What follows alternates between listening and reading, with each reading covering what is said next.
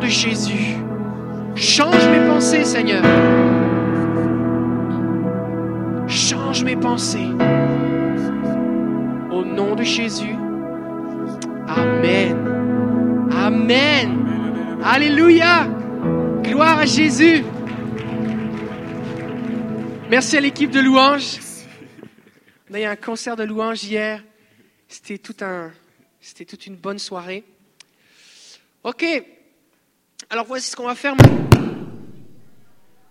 C'était euh, comment débrancher la guitare rapidement en faisant du bruit.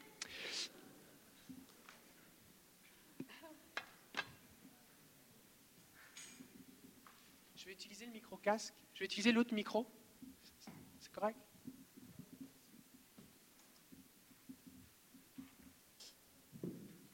Ok. Alors, euh, c'est vraiment un message important que je voudrais vous partager ce matin. Et euh, juste, avant, de, avant d'entrer dans, le vif du sujet, j'aimerais euh, déjà vous remercier pour votre générosité, parce que ça nous permet, les offrandes nous permettent eh bien, de financer tout le matériel technologique pour pouvoir diffuser sur les ondes et on reçoit des témoignages un peu partout dans le monde d'hommes et de femmes qui sont, euh, qui sont changés, transformés euh, en écoutant ce qui se passe ici. Alors on est béni pour cela. Et donc quand vous donnez à l'école du ministère surnaturel, ça sert vraiment à ce que tout ce qui se passe ici se répande partout dans la francophonie. C'est pour ça que ça s'appelle l'école de ministère surnaturel francophone, pour que tous ceux qui parlent français aient accès au message du réveil et puissent eux aussi eh bien, expérimenter la puissance de Dieu. Quelqu'un, j'ai reçu un courriel, quelqu'un qui était aux Pays-Bas, Pays-Bas, c'est en Europe, et qui m'a écrit, qui disait que, alors que euh, Pasteur Lionel, la dernière fois, je pense qu'on peut baisser un petit peu les moniteurs, peut-être tu peux même couper ma voix ici. Euh, alors que la personne était en train d'écouter donc euh, sur Internet le, message, Pasteur Lionel parlait de la présence de Dieu. Cette personne dit que le feu de Dieu est venu sur elle et elle a expérimenté quelque chose de glorieux. Et, le Saint-Esprit n'est pas limité par le temps, par l'espace. Le Saint-Esprit n'est pas limité par les distances n'est pas limité. Fait que ce qui se passe ici, quand quelqu'un l'écoute, que ce soit en vidéo, en audio, ou quand on lit la Bible, qui a été écrite il y a plus de 30 ans, comme je disais tout à l'heure, eh bien, le Saint-Esprit agit pareil. Le Saint-Esprit agit pareil. Quand, euh, quand on écoute, euh, par exemple, un temps de louange, moi, si je veux être béni, je vais sur YouTube et, je tape euh, Carrefour Évangélique. J'ai enlevé mon étiquette, je me souviens de mon prénom. Je vais sur le Carrefour Évangélique des Nations. Maintenant, nos cultes sont retransmis en direct et en différé aussi, sont archivés. Vous pouvez les écouter euh, sur Internet, sur YouTube. Vous tapez Carrefour des Nations sur YouTube et vous pouvez écouter nos réunions dimanche matin. Puis là, j'entends l'équipe de louanges. Puis là, je suis, suis la présence de Dieu et je suis béni. Je suis autant béni chez moi que si j'étais là. Et je ne dis pas ça pour dire que tu n'as plus besoin d'aller à l'église, reste chez toi, regarde sur YouTube. C'est pour dire que la présence de Dieu se communique de plein de façons. D'accord? Et euh, donc, partagez autour de vous. Euh, je suis béni parce que dans deux semaines, on va être à Sainte-Julie. On a 119 personnes déjà qui sont inscrites, on a 120 places. Euh, il ne reste plus beaucoup de places. Fait qu'on a toute une gang qui va être là à Sainte-Julie. Je ne sais pas comment ça va se développer dans l'avenir, mais on est béni. Et ça, c'est parce que vous investissez, que vous contribuez. Donc, si vous suivez sur Internet et que vous souhaitez contribuer, vous pouvez le faire sur, faire sur PayPal, sur notre site Internet. Il y a un bouton Faire un don. Et ça nous aide à, financer bien tout cela pour qu'un maximum de personnes soient sauvées. Fait qu'on va faire une offrande et puis on va faire une déclaration. Et on va faire la déclaration numéro 2. Déclaration d'offrande numéro 2. Une jeune fille m'a partagé hier soir, pasteur, j'étais dans la difficulté, et puis euh, il me restait juste 30 dollars, et puis euh, j'étais dans la difficulté, j'allais perdre ma job, et puis euh, j'ai commencé à prier. Le Seigneur m'a dit de jeûner, alors j'ai jeûné, j'ai prié, et là j'ai trouvé un Nouveau Testament chez moi, et dedans j'ai trouvé 180 dollars. C'est bon? C'est bon? C'est bon, pareil et puis, euh, le Seigneur est fidèle. Est-ce que, oh, mais là, est-ce que c'est est -ce bizarre? C'est dans la Bible. Un jour, Pierre va voir Jésus dire Jésus, mais comment on va faire pour payer les impôts? Jésus dit Oh, toi, tu es un pécheur. Va pêcher.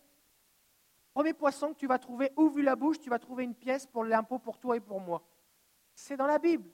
Si c'est dans la Bible, on veut le vivre, on veut, on veut, on veut, on veut, on veut s'y attendre. D'accord? Et qu'on va faire cette déclaration. Je rappelle que si vous voulez donner, vous pouvez le faire dans les enveloppes qui sont devant vous. C'est marqué Carrefour des Nations. Vous pouvez donner de cette façon-là. pour tous ceux qui ont donné au-dessus de 20 dollars dans l'année, on, vous émettra des reçus d'impôts, si vous êtes au Canada, bien sûr.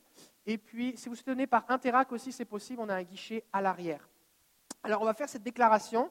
Et la façon dont on le fait, c'est que si c'est quelque chose auquel vous vous attendez, vous dites Amen. Ça veut dire ainsi soit-il. On va dire, par exemple, on s'attend à avoir de meilleurs emplois. Peut-être que vous avez besoin d'une nouvelle job. Amen, ça c'est pour moi, Seigneur, je le crois. D'accord? Et si c'est quelque chose que vous avez déjà vécu suite à la prière que Dieu vous a béni, vous allez dire Alléluia, merci Seigneur, tu l'as fait pour moi. D'accord? Et on va le prier. On va faire cette déclaration, on va se lever. Et euh, si vous voulez être béni, vous n'êtes pas obligé, hein, pas obligé de, mais si vous voulez participer, c'est comme on, participe dans la déclaration. Et puis, on va faire cette déclaration tous ensemble. Fait que si vous êtes chez vous, vous pouvez le faire aussi. Et puis, euh, quand vous allez lire la Bible, des fois, vous allez lire des histoires, vous dites, eh, mais ça, c'est une histoire qui montre que la déclaration qu'on fait au Carrefour des Nations, c'est dans la Bible. D'accord? Pour chacun des mots qu'on va voir, on voit que Dieu bénit, et c'est dans la Bible. Fait que on veut, on veut le faire. Ok, donc, qu'est-ce qu'on disait? On va faire la déclaration. Mais prêt?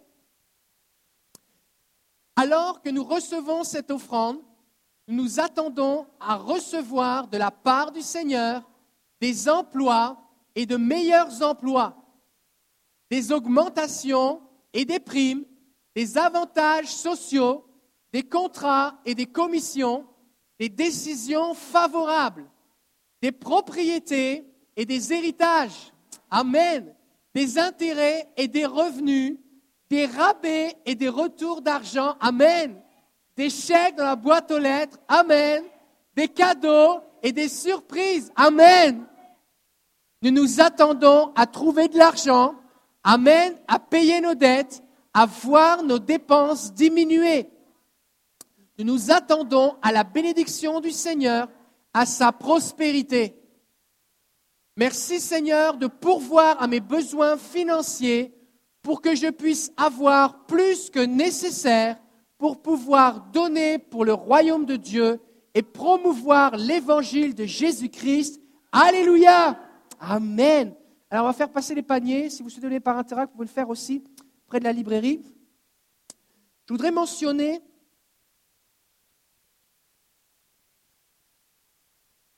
Vraiment, mon but, mon mandat, c'est de vous équiper, d'accord? C'est de vous communiquer des ressources et que vous en ayez euh, un, maximum. Alors, j'aimerais vous communiquer quelques outils hein, qui sont disponibles. Tout d'abord, euh, je ne sais pas si vous connaissez la version parole vivante. C'est une transcription dynamique du Nouveau Testament. Et euh, moi, personnellement, ça a changé ma vie quand j'ai lu l'épître aux Romains dans cette version-là, parce que j'ai enfin compris ce que ça voulait dire. Euh, donc, ça existait juste à présent, juste le Nouveau Testament, la version parole vivante. C'est excellent. Ça vous donne toute une, autre perspective sur, la Bible, parce qu'en fait, l'auteur traduit, non pas juste, va pas juste choisir une façon de traduire le verset, mais il va choisir toutes les façons dont ça a été traduit. Il va tout mettre dans la même phrase. Fait que la phrase est beaucoup plus longue, sauf que tu comprends vraiment au maximum tout ce que ça dit. Donc, c'est vraiment intéressant. Euh, version parole vivante. Donc vous trouvez juste le Nouveau Testament, vous ne trouverez pas de Bible au complet. Donc on en a disponible à la librairie. Mais il existe aussi les psaumes dans la même version, ça s'appelle Louange vivante. Euh, donc pour ceux qui sont peut-être en Europe, vous trouvez ça aux éditions BLF, BLF Édition. Euh, c'est écrit par Alfred Cohen. Donc il existe donc les psaumes, ça s'appelle Louange vivante, et vient de sortir Sagesse vivante. Sagesse vivante, c'est toujours la même version, la même façon de traduire, sauf que c'est Cantique des Cantiques, Job, Proverbe et Ecclésiaste.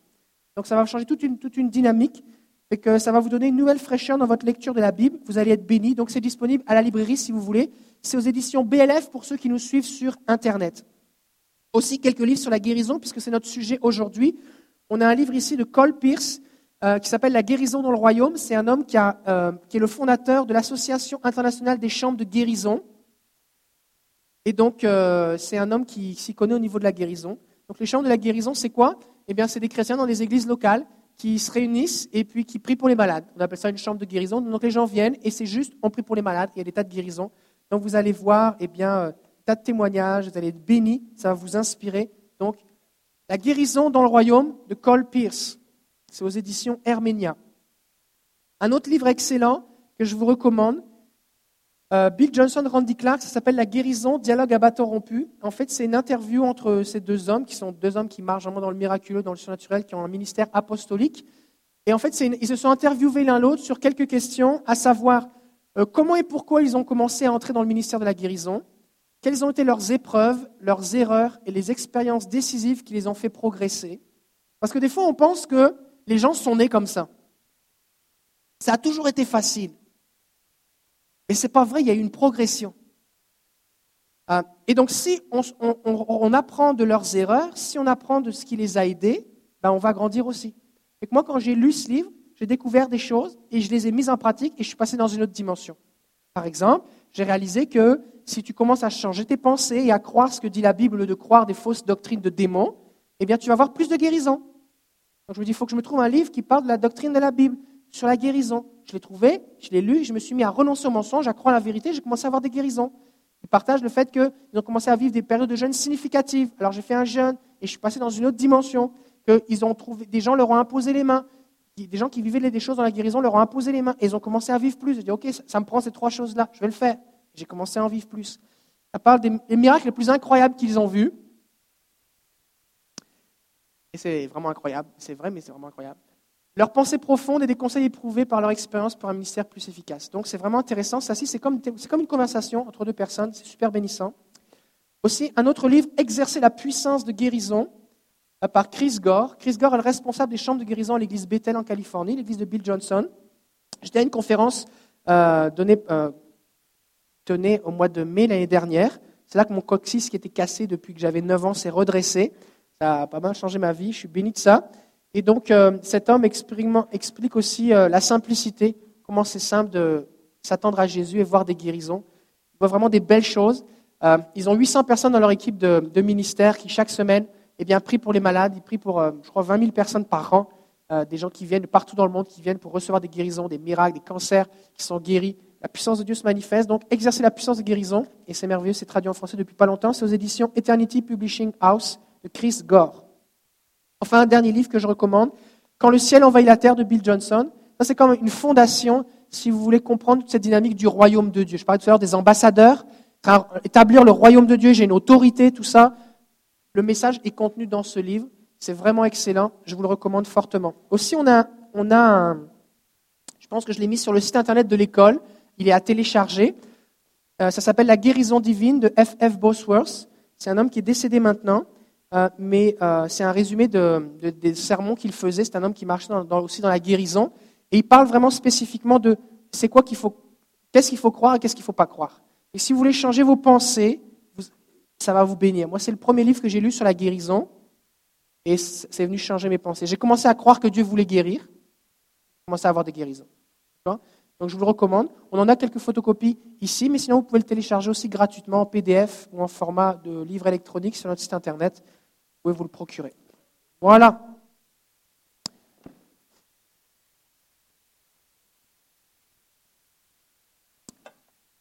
Quand on parle de changer nos pensées, c'est vraiment important. Parce que souvent, ce qui se passe, c'est que dans notre tête, on croit des choses, mais ce n'est pas ce que Dieu pense. Et on a une théologie qui est différente de Dieu. Et du coup, ce qui se passe, c'est qu'on ne vit pas ce qu'on devrait vivre. Alors ce matin, j'aimerais dénoncer quelques doctrines de démons. C'est quoi une doctrine de démons? C'est Paul qui en parle dans 1 Timothée chapitre 4 verset 1.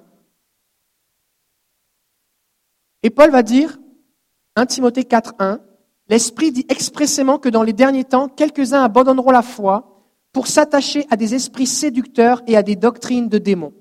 Le contexte de ce texte ici, c'est eh bien, prescrivant de ne pas se marier ou de ne pas manger tel, type d'aliment ou de faire telle ou telle règle religieuse. Ça n'empêche, même si le sujet n'est pas spécifiquement en rapport avec la guérison, c'est que Paul dit qu'il existe des doctrines de démons inspirées par des esprits séducteurs.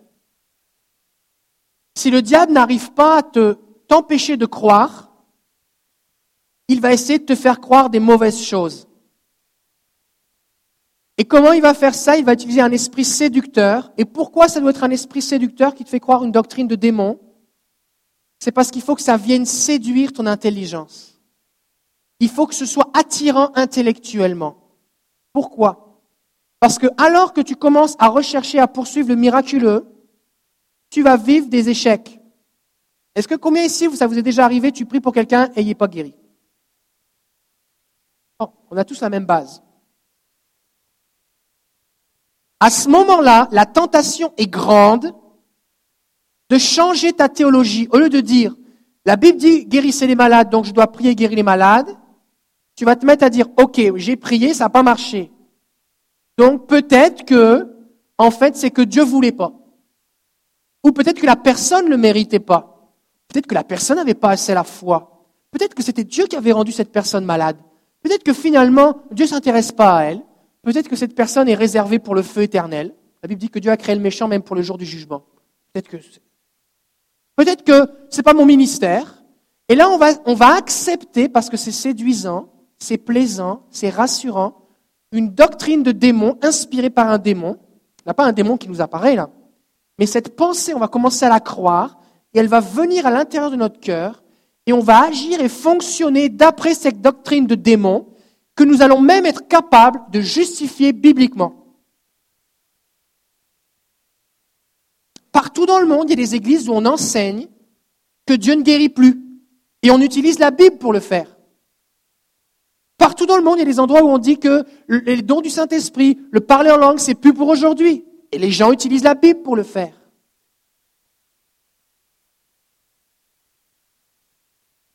Une doctrine de démon s'appuie sur la Bible avec une mauvaise interprétation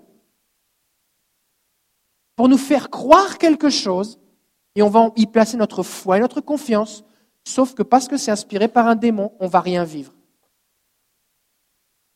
Et Satan, lorsqu'il parle, il connaît la Bible et il va toujours mélanger du vrai avec du pas vrai. Regardez ce qu'il a fait avec Ève. Dieu a-t-il Dieu a-t-il réellement dit que si vous mangez de ce fruit, vous allez mourir? Que vous pouvez manger aucun des arbres du jardin? Il a dit, tu peux manger tous les arbres sauf celui-là. Il y avait une partie de vrai, une partie de mensonge. Et quand tu commences à glisser là-dedans, tu finis, ça va mal, c'est la chute. Donc, c'est vraiment important qu'on change nos pensées. La théologie parfaite se trouve en Jésus. Jésus est venu révéler le Père. Donc la théologie parfaite se trouve en Jésus. Si ma théologie ne correspond pas avec ce qu'a fait Jésus, ma théologie est mauvaise. Donc ça nous demande un changement de pensée. Quand Jésus arrive quelque part, tout le monde est guéri. Tous ceux qui touchent Jésus sont guéris. Tous ceux pour qui il prie sont guéris. Ceux qui doutent de son pouvoir sont guéris. Ceux qui doutent de sa volonté à guérir sont guéris pareil. Seigneur, si tu veux me guérir, oui, je le veux, sois guéri. Ceux qui s'approchent à son insu sont guéris. Si seulement je peux le toucher par derrière, je serai guéri. Quand les disciples n'arrivent pas à guérir, Jésus le fait pareil. Seigneur, j'ai apporté mon fils, les disciples n'ont rien pu faire pour lui. Je le veux, tout est possible à celui qui croit et guérit. Ça, c'est la vérité. Tout ce qui est contraire à ça, c'est des mensonges. Oui, mais c'est pas ce qu'on vit, pasteur. Je sais. C'est pour ça qu'on a besoin de développer notre foi et de se mettre en action. C'est pour ça qu'on est là pour apprendre, pour se développer. Parce qu'il y a ce que dit la Bible et il y a ce que je vis. Et les doctrines de démons, ce que ça fait, c'est que ça nous aide à ramener la théologie au niveau de notre expérience. Comme ça, on est correct. On enseigne ce qu'on vit. On n'a pas à se remettre en question. Pas besoin de jeûner. C'est cool ça. Pas besoin de jeûner, pas besoin de prier, pas, besoin de prendre des pas de foi, pas besoin de prendre des risques. C'est confortable. Mais la Bible n'a pas changé. Et nous avons besoin de croire, enseigner, prêcher et prier ce que dit la Bible pour amener notre expérience au niveau de la Bible. Et plus on va changer nos pensées et croire ce que dit la Bible, notre expérience va changer. D'accord?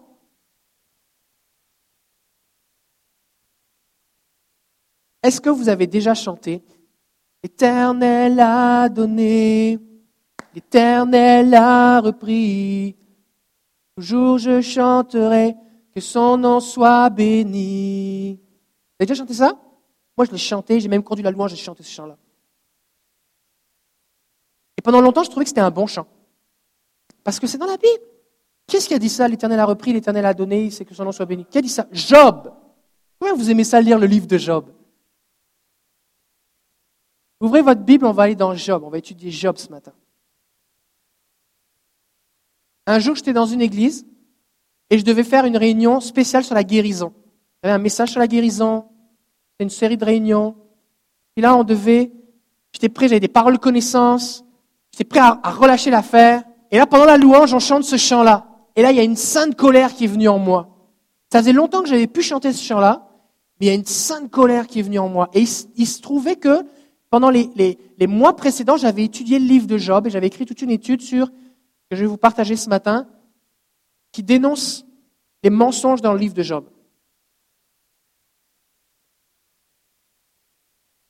Et alors, n'y tenant plus, quand c'était mon tour de prêcher, j'ai commencé par dénoncer ça. J'ai prêché ma prédication sur Job, pour remettre tout le monde d'équerre sur ce que dit la Bible, la vérité. Et ensuite de ça, j'ai fait mon message sur la guérison. C'est la réunion où j'ai vu le plus de guérison. Et c'est vraiment important qu'on enlève nos mensonges de notre tête. C'est bon? Ok. Alors, comme introduction, je vais demander à Monica de s'approcher. Parce que je veux que vous entendiez ce qui se passe quand on se met à croire la vérité. Alors Monica, raconte-nous un petit peu qu'est-ce que, tu as vécu là récemment euh, ben, c'était avec ma mère. Ma mère est non croyante et tout cet été, elle avait toujours mal au ventre, elle avait des saignements et tout. Et son médecin lui disait que c'est sûrement la préménopause. Donc, euh, on vérifiait pas plus que ça. Et au mois d'octobre, elle, elle s'en pouvait plus. Donc, le médecin euh, fait vraiment un examen complet avec une biopsie et tout, et il trouve deux tumeurs à l'utérus et aux ovaires. Et il pouvait pas dire la grosseur exacte, mais euh, c'était assez gros pour avoir des débuts de métastases euh, un peu partout dans le corps. Donc c'était cancéreux. C'était cancéreux, et c'était assez important.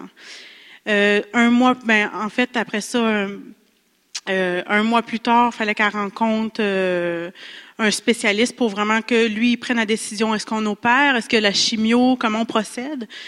Donc, euh, durant tout ce mois-là, j'ai été avec une sœur chez elle et on a prié. Euh, la muraille de prière a prié aussi. Des gens dans l'église ont prié pour ma mère. Et euh, durant tout ce mois-là aussi, ma mère était beaucoup plus à l'écoute pour que je lui parle de Dieu. Quelle a été, quelle a été ta réaction quand tu as appris que c'était un cancer? Ben moi, ça m'a rien fait. Ah, OK, c'est un cancer. Pour moi, elle avait la grippe, là, ça m'a rien fait du tout. Euh. Ce que tu m'as dit, tu m'avais partagé, tu m'as dit, oh, bah, c'est juste un cancer. Cette phrase m'a interpellé. C'est juste un cancer. Parce que de l'endroit d'où tu viens maintenant, parce que tu es une citoyenne du ciel, un ambassadeur du ciel, le cancer, on lui commande de quitter le corps.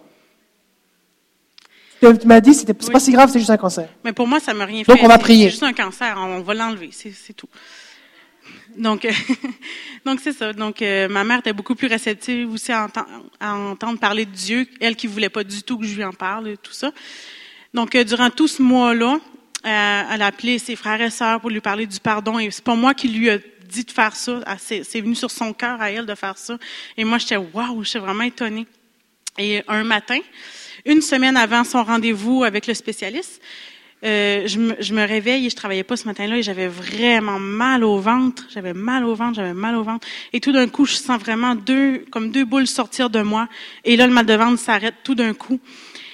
Euh, et là, j'étais comme, OK, je pense que là, c'est Dieu qui me fait un message. Donc, je prends le téléphone, j'appelle ma mère, je lui explique. Ma mère était surprise parce qu'elle a dit, je viens de vivre la même chose en même temps et j'allais t'appeler pour te le dire. et euh, ensuite de ça, une semaine après, Elle rencontre le spécialiste et le spécialiste, il comprend pas. Il dit, ben, vous avez une utérus d'une jeune fille de 20 ans. Il n'y a pas de cancer, là. Alléluia. Et le spécialiste, il comprenait pas parce qu'on a les clichés d'avant, on voit très bien les masses cancéreuses, on a les clichés d'après, on voit plus de masses cancéreuses. Il a décidé de refaire une biopsie.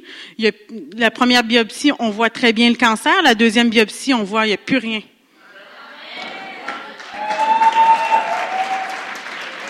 Alléluia.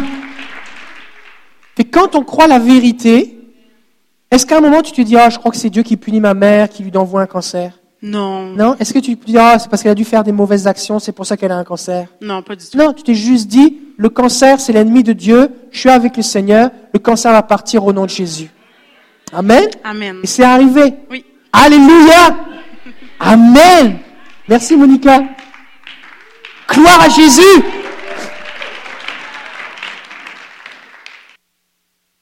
Donc, donc, donc, donc. Job. Est-ce que vous y êtes? On va passer au travers du livre au complet. Je ne vais pas lire tout le livre, mais je vais, citer des versets et commenter, quasi, pas tous les chapitres, mais quasiment. Allez dedans, puis prenez des notes, parce que c'est pas souvent qu'on lit le livre de Job. Et puis, euh, c'est pas souvent que les pasteurs prêchent sur le livre de Job, à part dans les enterrements, genre je sais que mon rédempteur, est vivant.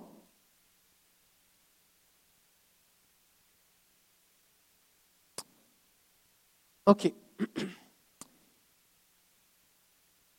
Je voudrais commencer par une, une affirmation euh, qui va peut-être vous choquer. Ce n'est pas tout ce qui est écrit dans la Bible qui est vrai. Oh, pasteur, qu'est-ce que tu dis? Je crois à l'inhérence de la Bible. Je crois que tout ce qui est écrit dans la Bible s'est passé et que c'est ce que les gens ont dit. Mais je ne crois pas que tout ce qui est écrit dans la Bible est vrai au point que je dois le croire. La Bible dit que tout ce qui a été écrit ici a été pour notre instruction. Mais je ne crois pas que tout ce qui s'est passé dans la Bible est un modèle que je dois suivre.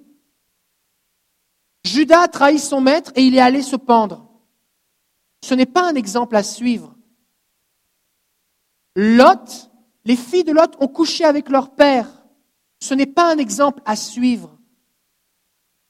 Abraham, par manque de foi et par peur, a donné sa femme à plusieurs reprises, une fois à Pharaon, une fois à Abimelech. Ce n'est pas un exemple à suivre. David a tué son meilleur ami, certainement un homme qui s'était battu pour lui, pour le défendre, pour lui sauver la vie, parce qu'il avait couché avec sa femme. Ce n'est pas un exemple à suivre, mais c'est dans la Bible. Il est dit dans la Bible que Dieu n'existe pas. Mais la phrase après dit, c'est l'insensé qui le dit. L'insensé dit dans son cœur, il n'y a pas de Dieu. Donc si je fais juste prendre quelques mots, quelques phrases, tirées du contexte de la Bible, je peux dire et bâtir n'importe quelle théologie, n'importe quel secte, et dire n'importe quoi, et justifier n'importe quelle action.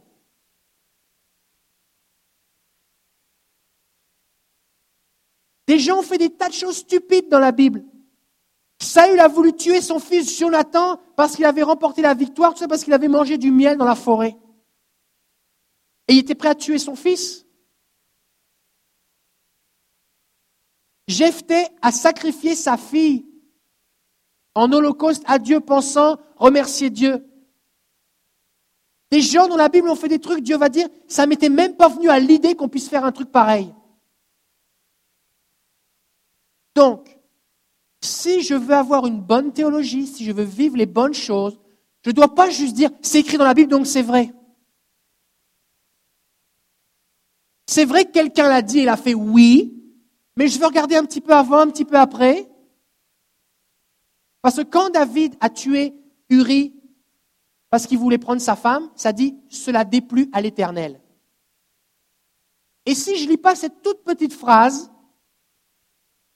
ben, je peux juste utiliser ce chapitre comme un plan d'action, comment faire pour prendre la femme de ton voisin. C'est facile. C'est facile. Tu couches avec.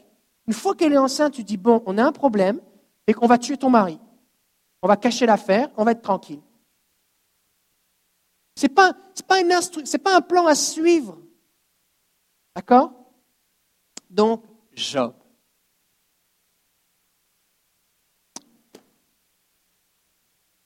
On trouve cette fameuse phrase, l'Éternel a donné, l'Éternel a repris, dans Job chapitre 1er verset 21.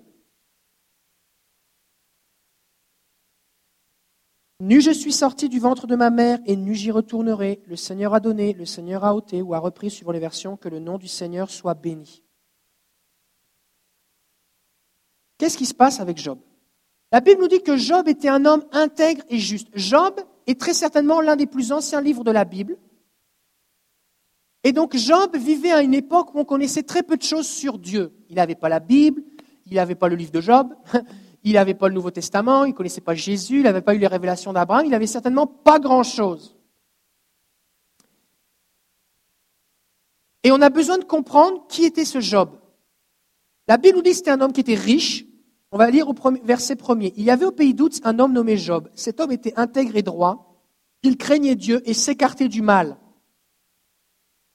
Sept fils et trois filles naquirent de lui. Il avait un troupeau de sept mille têtes de petits bétail, trois mille chameaux, cinq cents paires de bœufs, cinq cents ânesses et un très grand nombre de serviteurs. Cet homme était riche. C'était le plus grand de tous les fils de l'Orient. C'était un homme qui était consacré. Quand ses enfants se réunissaient pour faire des banquets, il faisait même des sacrifices et il priait au cas où ses enfants aient péché. C'était un homme intègre et juste. La Bible nous dit dans Ézéchiel chapitre 14 verset 20, et c'est repris à deux reprises dans le livre d'Ézéchiel, Dieu va dire qu'il va se passer des choses, il, va, il va y avoir des problèmes dans le pays, il va dire, et s'il y, avait au milieu de ce peuple Noé, Daniel et Job, je suis vivant, dit le Seigneur, ils ne sauveraient ni fils ni fille, mais ils, ils sauveraient leur âme par leur justice. Job est présenté au même niveau que Daniel et Noé comme un homme juste. Un homme juste. Et des fois, les gens vont prêcher et vont dire que oui, mais Daniel, Job avait des problèmes dans son cœur, de propre justice, de ceci. Non, c'était un homme juste. Parce que c'est ce que la Bible dit. Le texte commence avec c'était un homme juste. Ézéchiel nous dit que c'était un homme juste. Et Jacques va nous le présenter comme un homme qui est patient et qui a foi en Dieu. Parce que ça nous dit dans Jacques 5, 11, Voici, nous disons, bienheureux ceux qui ont souffert patiemment. Vous avez entendu parler de la patience de Job et vous avez vu la fin que le Seigneur lui accorda, car le Seigneur est plein de miséricorde et de compassion. À aucun moment, ni dans Ézéchiel, ni dans Jacques, il est mentionné le fait que Job aurait fait des péchés, que Job l'aurait bien mérité, que Job avait des problèmes, et puis c'était bien fait pour lui. Non, c'était un homme juste, patient, fidèle, qui s'attendait à Dieu, et que Dieu a délivré. Et dans le Nouveau Testament, Job nous est cité par Jacques, non pas pour dire, regarde ce qui va t'arriver, mais comme un exemple de patience, de s'attendre à Dieu. Ce dont il nous est parlé, c'est le fait que le Seigneur l'a délivré. Et donc, ça veut dire que quand je pense à Job en tant que chrétien, je dois m'appuyer sur le fait que peu importe ce qui va m'arriver, le Seigneur va me délivrer. Parce que la fin du livre de Job, Job va perdre tous ses ânes, tous ses chameaux, tous ses serviteurs, tout son bétail, sa femme va le maudire, il va être malade, tous ses enfants vont mourir, mais à la fin, Dieu va lui rendre tout au double. La Bible dit que le malheur atteint souvent le juste, mais l'Éternel l'en délivre toujours. Donc ce qu'on doit se souvenir, c'est que Dieu délivre, qu'il est fidèle, quand je compte sur lui, il prend soin de moi. D'accord? Et quand j'utilise l'histoire de Job pour dire j'ai un cancer, comme Job ça va mal,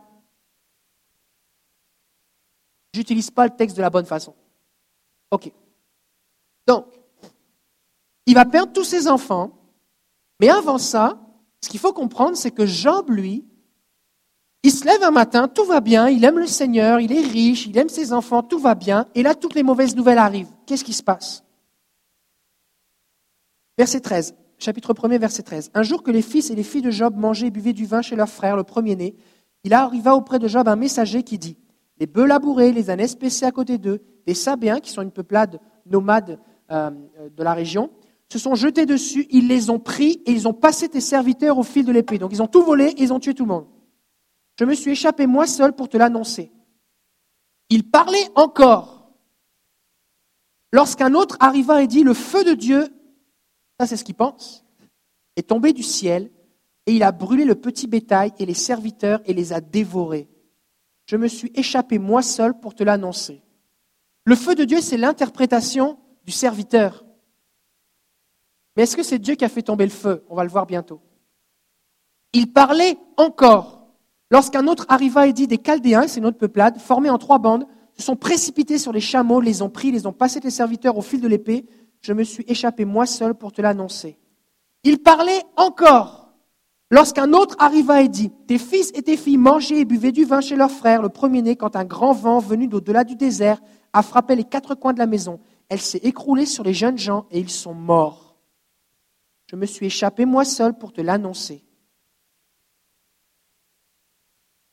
En pas beaucoup de temps, ça fait beaucoup de mauvaises nouvelles. Alors Job se leva, déchira son manteau et se rasa la tête, c'est un signe de deuil.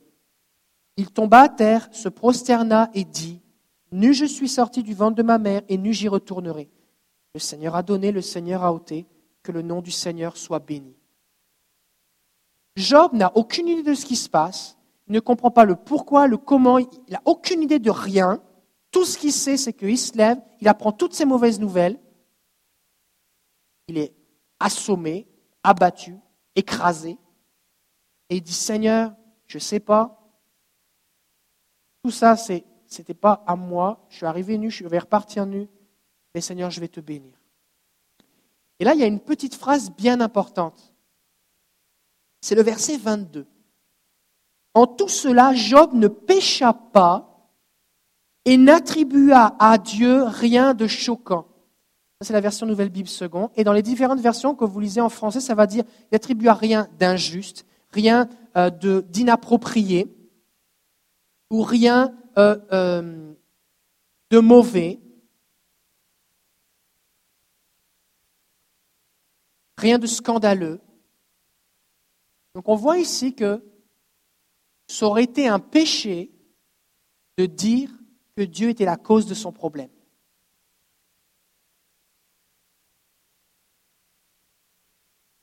Ça va? Mais ce n'est pas le seul verset qui en parle. Parce que nous, on a le livre de Job, que Job n'avait pas. Et avant que tout ça arrive et que Job apprenne toutes ces mauvaises nouvelles, on a le début du chapitre. Que dit le début du chapitre? Verset 6. Et si vous voulez un verset à souligner, c'est le verset 22. Un jour, les fils de Dieu vinrent se présenter devant le Seigneur, et l'adversaire ou Satan aussi vint au milieu d'eux. Le Seigneur dit à l'adversaire, D'où viens-tu? L'adversaire répondit au Seigneur, de parcourir la terre pour m'y promener. Et là, remarquez bien, le Seigneur dit à l'adversaire, As-tu remarqué Job, mon serviteur Il n'y a personne comme lui sur la terre. C'est un homme intègre et droit qui craint Dieu et s'écarte du mal. Dieu est tellement fier de Job qu'il en parle à Satan.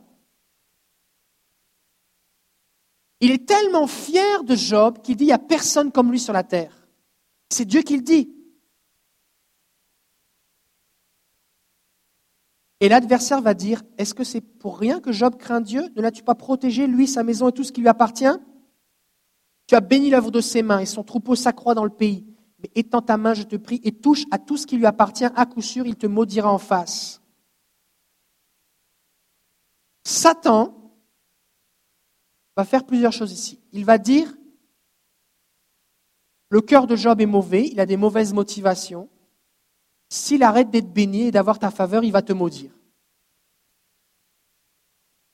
Et Satan va proposer à Dieu de maudire et de détruire Job. Il va lui dire, étends ta main. Et que va dire Dieu? Le Seigneur dit à l'adversaire, verset 12, Eh bien, tout ce qui lui appartient en ta main, seulement ne porte pas ta main sur lui. Alors l'adversaire se retira de devant le Seigneur. Donc, Job et ses possessions sont dans la main de qui à ce moment-là? De Dieu ou du diable? Qui va étendre sa main? Est-ce que Dieu a accepté de le faire? Non. Parce que ce n'est pas dans la nature de Dieu. La Bible dit que tout don parfait, toute grâce excellente viennent du Père des Lumières, dans qui il n'y a pas aucune variation. Ce que dit Jacques. Donc ce qui est bon, ça vient de Dieu. Celui qui est venu pour voler, égorger, détruire, c'est qui? C'est Satan le diable. Et c'est ce que dit Jésus.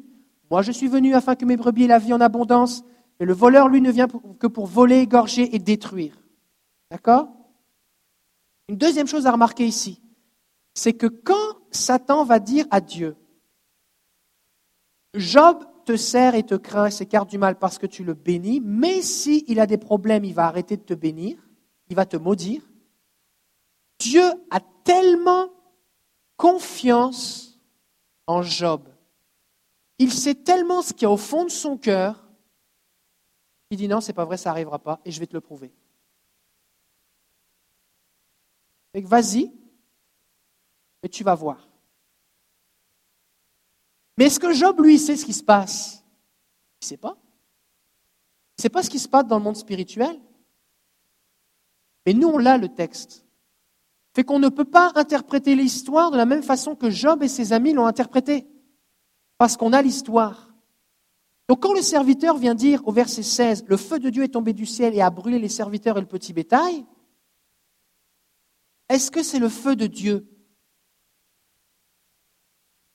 Ce n'est pas le feu de Dieu. Quand Job dit Dieu a donné, Dieu a repris, est-ce que c'est Dieu qui a repris Non.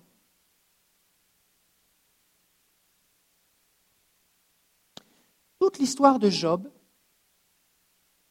est un défi entre Dieu et Satan. Et tout repose sur la question que le diable pose, est-ce pour rien que Job craint Dieu? Et on peut comprendre que cette question a été posée par Lucifer, par Satan, parce que lui, il avait tout et il s'est rebellé contre Dieu. Alors il n'arrive pas à saisir qu'un être humain puisse aimer et craindre Dieu de façon désintéressée, parce que lui n'a pas été capable. Et donc Satan voudrait pousser Job à abandonner Dieu dans la difficulté. il va essayer de faire craquer Job il va le pousser au maximum. Et Dieu accepte de relever le défi parce qu'il sait ce qu'il y a au fond du cœur de Job. Donc oui, Satan va avoir l'autorisation de Dieu, et c'est Satan qui va envoyer les voleurs, le feu, la tempête et la destruction. Job interprète ce qui lui arrive et pense que c'est Dieu qui a repris tout ça parce que lui, il ne sait pas tout ce qui se passe. Parce que de son point de vue, il y a Dieu et c'est tout. Et beaucoup de chrétiens agissent de cette façon-là. Dans le monde spirituel, il y a Dieu seulement Dieu. Ce n'est pas vrai. Il y a Dieu et l'ennemi. Et si je pense qu'il n'y a que Dieu, alors je vais attribuer à Dieu tout ce qui se passe, les bonnes choses et les mauvaises choses. Puisque tout peut venir que de Dieu, il n'y a personne d'autre. Et ce n'est pas vrai.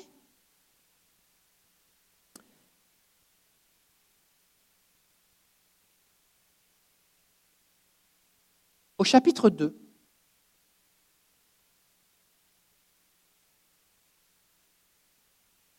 Ça nous dit, un jour les fils de Dieu vinrent se présenter devant le Seigneur et l'adversaire aussi vint au milieu d'eux pour se présenter devant le Seigneur. Le Seigneur dit à l'adversaire, D'où viens-tu? L'adversaire répondit au Seigneur de parcourir la terre pour m'y promener. Le Seigneur dit à l'adversaire, As-tu remarqué Job, mon serviteur? Job est quoi? Dieu est comment? Il est fier de Job. Il regarde, tu lui as tout pris et il continue de me bénir. T'avais tort, j'avais raison. Il n'y a personne comme lui sur la terre. C'est un homme intégré droit qui craint Dieu, s'écarte du mal. Il demeure ferme dans son intégrité. Regarde, c'est mon champion. Tu pensais qu'il allait craquer? Je savais qu'il n'allait pas craquer. Regarde, il ne craque pas. Tu es fier de lui. En passant, quand les gens pensent j'ai un cancer ou il m'arrive quelque chose, c'est comme Job. La question que tu peux te poser, suis-je le champion de Dieu actuellement sur la terre Suis-je la personne la plus sainte, sanctifiée, consacrée sur la terre au point que si Dieu voulait, si Satan voulait refaire un remake de Job, c'est moi que Dieu choisirait. C'est comme les chartes de Paul dans la chair, vous savez. Paul dit y a un ange de Satan qui l'oppresse. Il a prié Dieu par trois fois de l'enlever. Pourquoi? Parce qu'il sait que d'habitude, quand il y a des attaques spirituelles, Dieu exauce ses prières. Et Dieu lui a dit, ma grâce te suffit. Et Paul va dire, ça me maintient dans l'humilité à cause de la, de la, grandeur des révélations que j'ai eues. Et Paul, à plusieurs reprises dans les, dans les épîtres, va dire, tout ce que j'ai reçu, je l'ai reçu par révélation directe du Seigneur. Pas Pierre et Jean qui me l'ont enseigné, c'est une révélation directe. Vous pouvez vous imaginer, dit Paul, la grandeur du mystère que j'ai de l'Évangile, la grandeur de cette connaissance. Des fois, les gens disent, c'est mon écharpe dans la chair. Est-ce que tu as des révélations si grandes et merveilleuses que la seule façon que Dieu a de te garder dans l'humilité, de permettre à Satan de t'oppresser Non. Il faut arrêter de dire ça. Il faut arrêter de le croire. Il faut arrêter d'accepter que Satan nous oppresse. Il faut arrêter de croire que c'est Dieu qui nous prend, nous vole ou nous détruit. Donc Dieu est fier de, Job. Verset 4. L'adversaire répondit au Seigneur, peau pour peau, tout ce que possède un homme, il le donne pour sa vie. Mais étends ta main, je te prie, touche à ses os et à sa chair, à coup sûr, il te maudira en face. Encore une fois, Satan propose à Dieu de faire tomber malade Job. Mais est-ce que Dieu peut rendre malade les gens? Dieu ne peut pas donner ce qu'il n'a pas. Dieu est la vie et la santé. Il ne peut pas donner la maladie. Il n'a pas la maladie.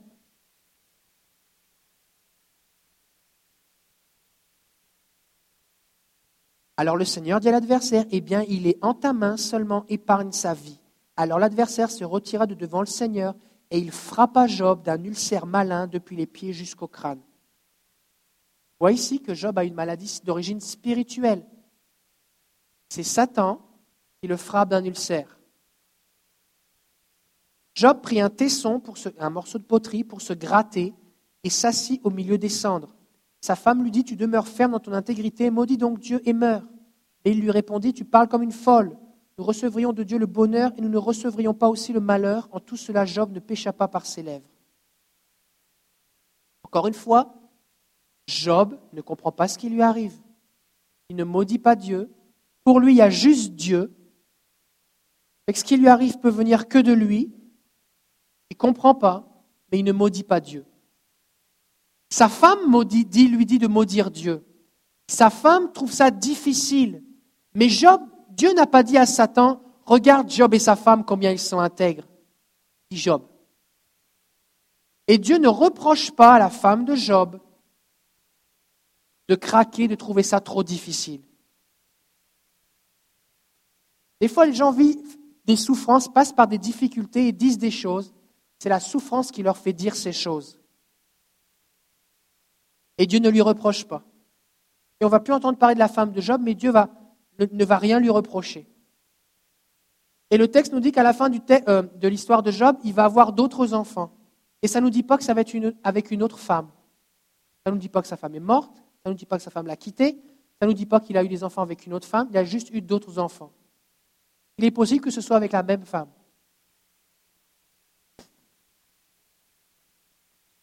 Alors les amis de Job vont venir le voir. Et Job ne comprend pas ce qui lui arrive. Et là, on va passer rapidement, on ne va pas lire tout le texte. Au chapitre 3, Job va maudire le jour de sa naissance. Mais il va regretter le, fait de vivre pour avoir à subir tout ça, mais il ne va pas maudire Dieu. Il va avoir des tas de questions des pourquoi. Au verset 11, il va dire pourquoi suis-je né?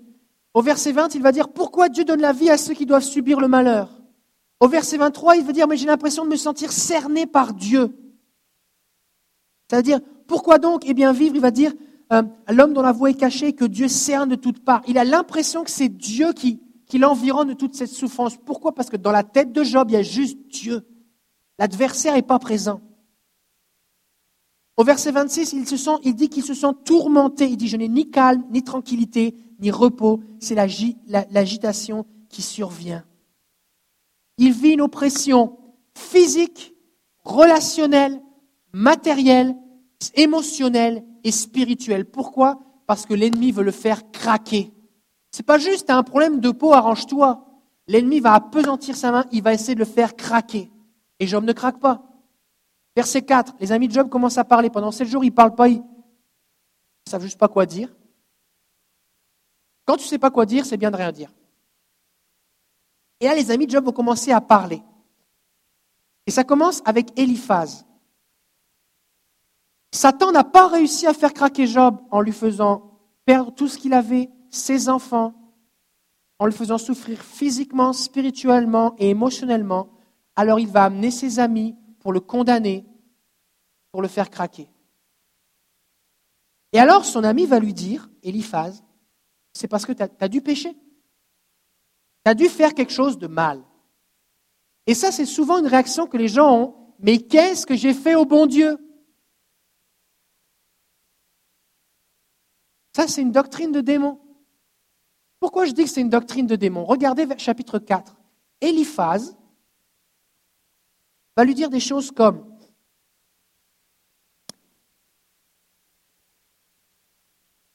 Verset 7. Souviens-toi, je te prie, quel est l'innocent qui a disparu? Où les gens droits ont-ils péri? Il va dire Les gentils, tout va bien pour eux. Les méchants, ils ont des problèmes. Tu as des problèmes, tu es un méchant. C'est simple. C'est ça le contenu de son discours pendant 38 chapitres.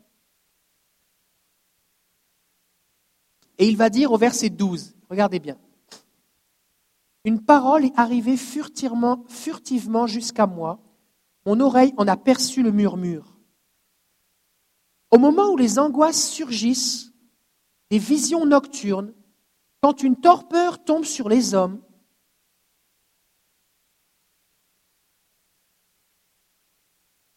je vais m'assurer de lire la même version que ce que vous avez sur l'écran, c'est plus facile pour suivre. La version second 21.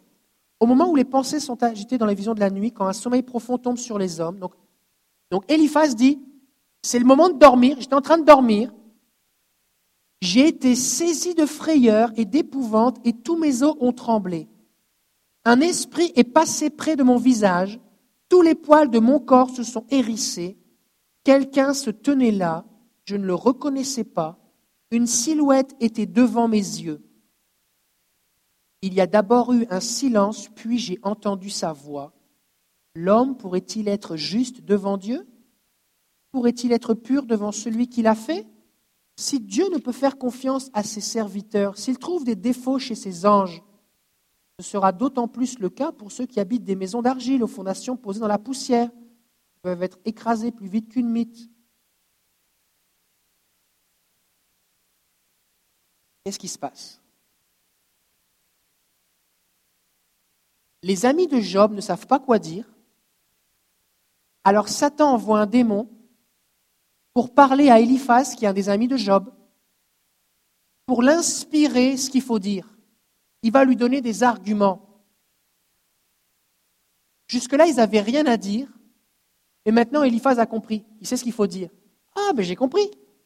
En fait, Job, si tu es malade et que tu as des problèmes, c'est parce que tu as péché. C'est un démon qui est venu.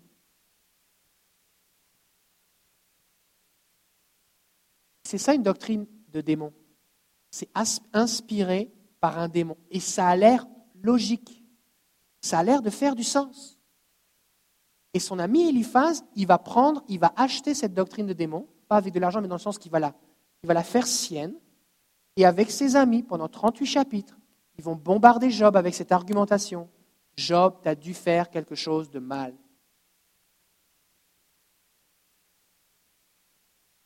et c'est inspiré par un démon.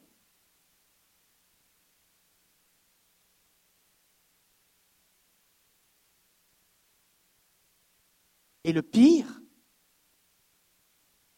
c'est que Eliphaz ne discerne pas que c'est un démon. Il aurait dû avoir un peu plus de discernement.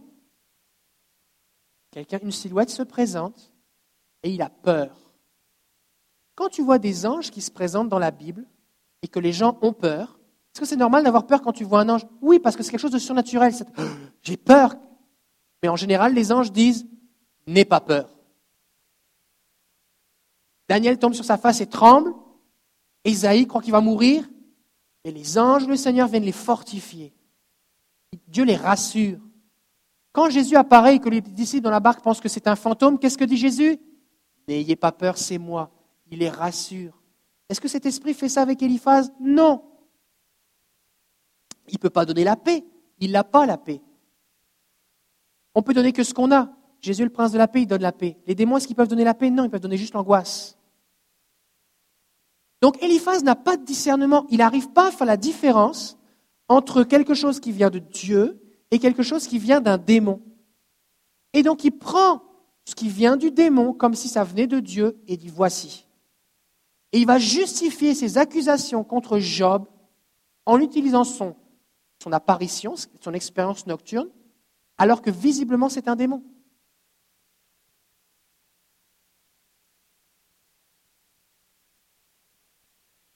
Le diable est présenté comme l'accusateur des frères, et cet esprit, qu'est-ce qu'il vient faire? Il accuse Job. Le diable est menteur, il est le père du mensonge. Et l'esprit menteur va, va mentir à Eliphaz sur plusieurs points. Il va lui dire L'homme pourrait-il être juste devant Dieu? Il va semer le doute.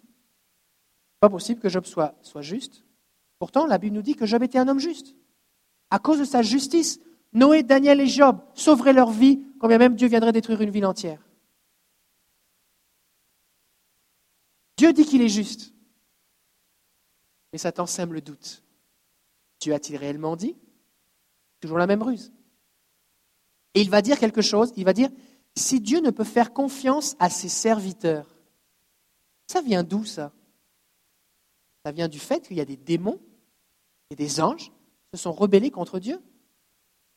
Mais le problème, ce n'est pas Dieu. Le problème, c'est les démons.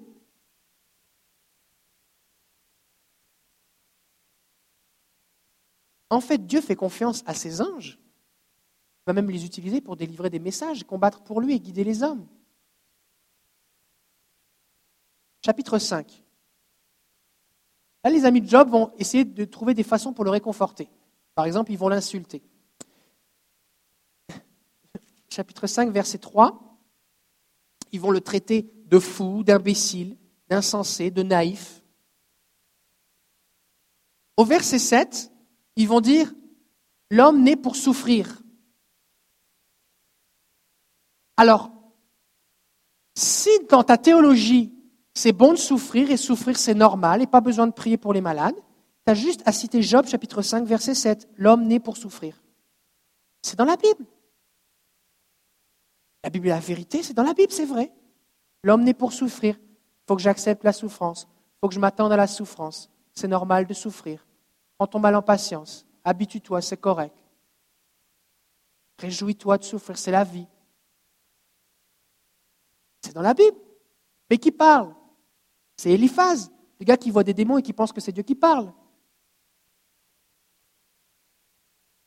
Est-ce que c'est biblique? Est-ce que c'est Est-ce que c'est vrai?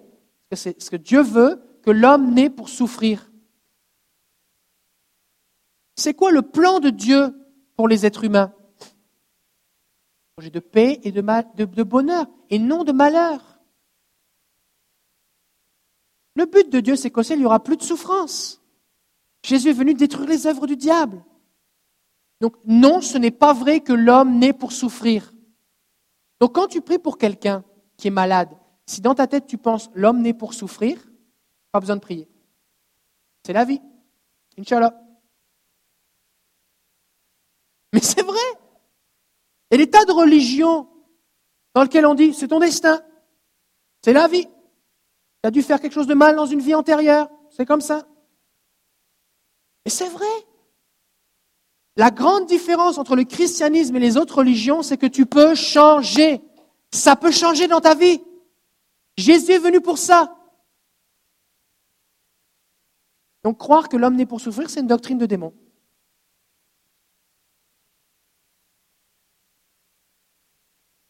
Qu'est-ce que ça fait? C'est que si je pense que Dieu est l'auteur de ma souffrance, ça va entraîner le fait de croire qu'il est dur et méchant, et je vais avoir envie de me rebeller contre lui parce que c'est injuste. Après tout, j'ai rien fait, c'est injuste.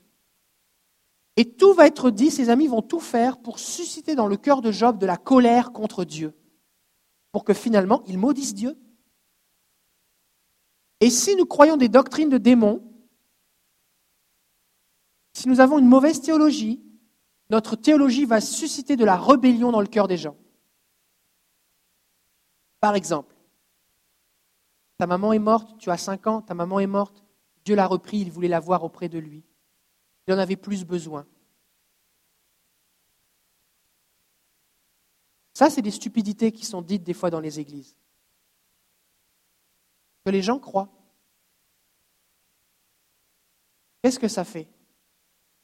Parce que si j'ai 5 ans que je perds ma maman, et qu'on me dit que c'est Dieu qui me l'a pris, bah, déjà, je n'ai pas envie de m'approcher de Dieu. J'en veux à mort à Dieu. Je trouve ça super injuste. Je vais développer une haine contre Dieu. Parce que comment est-ce que tu peux m'expliquer que Dieu avait plus besoin de ma mère que moi? Ça n'a aucun sens. Mais c'est facile à expliquer parce que c'est plus facile de dire le Seigneur avait besoin de ta maman que de dire on prie mais quand on prie il ne se passe rien, on est vraiment des incrédules, on a besoin que ça change. Parce que la Bible dit que la mort est l'ennemi de Dieu, que le dernier ennemi qui sera vaincu, c'est la mort. Et Jésus nous a dit ressusciter les morts. Parce que tout le monde ne meurt pas au moment où il aurait dû mourir. D'accord? Donc quand on croit des doctrines de démons, ça suscite la rébellion. Et beaucoup de gens disent, moi j'en veux à Dieu parce que ma grand-mère est décédée quand j'avais 12 ans et j'aimais tellement ma grand-mère. Et pourquoi tu passes de ma grand-mère est décédée, j'en veux à Dieu? Parce qu'à quelque part, quelqu'un t'a dit ou tu as cru ou le diable t'a inspiré à croire que c'était Dieu qui l'avait pris. Ou que c'est ce que Dieu voulait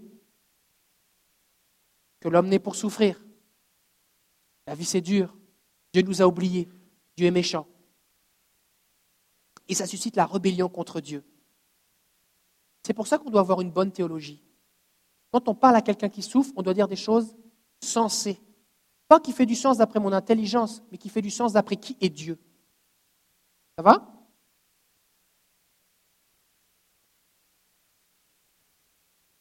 Au verset 15 et suivant, au chapitre 5.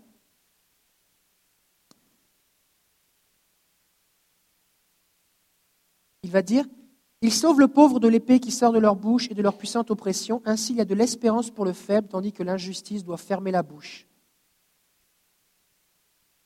Eliphaz va faire miroiter des promesses de bénédiction, mais pour plus tard uniquement. Il va dire Verset 17 Il est heureux l'homme que Dieu corrige ne rejette pas l'instruction du Tout-Puissant. En effet, c'est lui qui inflige la blessure, mais il la soigne. Il frappe, mais c'est sa main qui guérit. Six fois, il te délivrera de la détresse, et sept fois, le mal ne t'atteindra pas.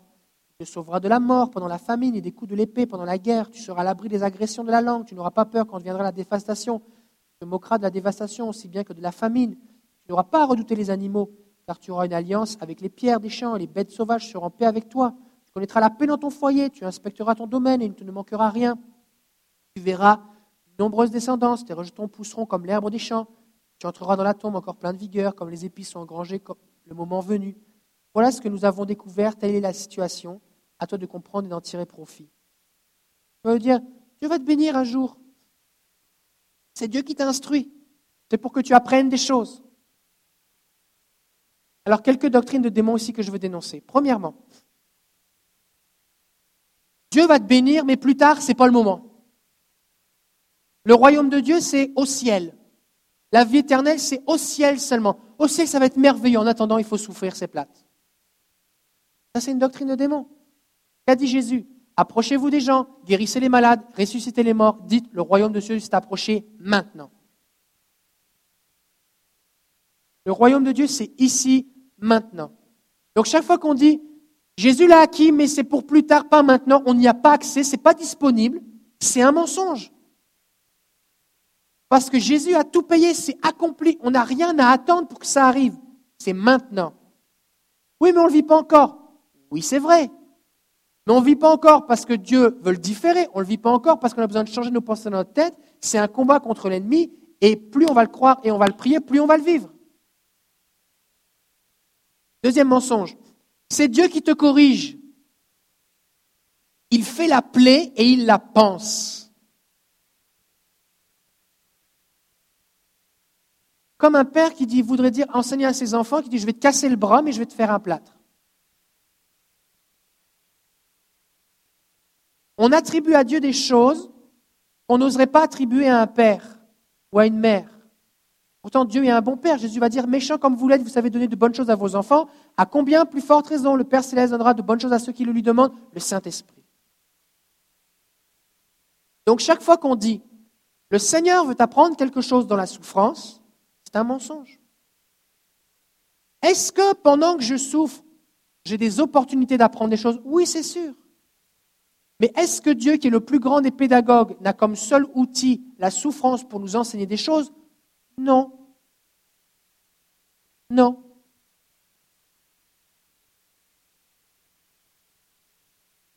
Donc quand on a comme réaction, c'est parce que le Seigneur veut m'apprendre quelque chose, parce que je suis en train de souffrir, ça démontre quoi? Qu'au fond de mon cœur, je crois des mensonges. Parce que si je crois que le Seigneur veut m'apprendre quelque chose, est-ce que je vais prier pour être guéri? Non. Est-ce que je vais prier pour que la personne soit guérie? Non. Pourquoi? Parce qu'il faut qu'elle apprenne son truc. Et tant qu'elle ne l'aura pas compris, ça ne sert à rien de prier. Donc je ne prie pas.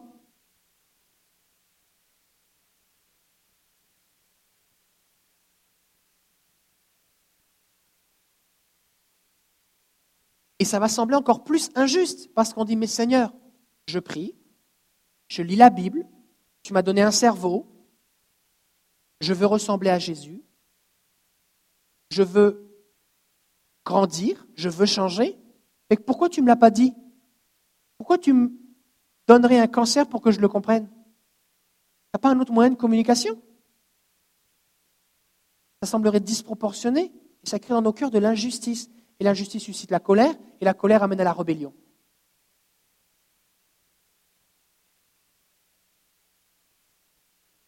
Et ses amis vont lui dire, ne rejette pas l'instruction du Tout-Puissant.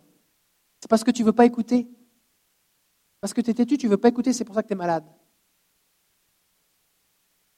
Là, ils vont culpabiliser Job, alors qu'il n'a rien fait, le gars. Et là, on peut dire, oh, vraiment, les amis de, Job, vraiment, c'est des mauvais amis. Mais il y en a plein dans les églises. Il y en a même qui prêchent. Quand on dit ne rejette pas l'instruction du Tout-Puissant, ça revient à dire accepte ta souffrance. Attends passivement que ça finisse. Réjouis-toi, tu as l'occasion d'apprendre quelque chose. Deviens maso.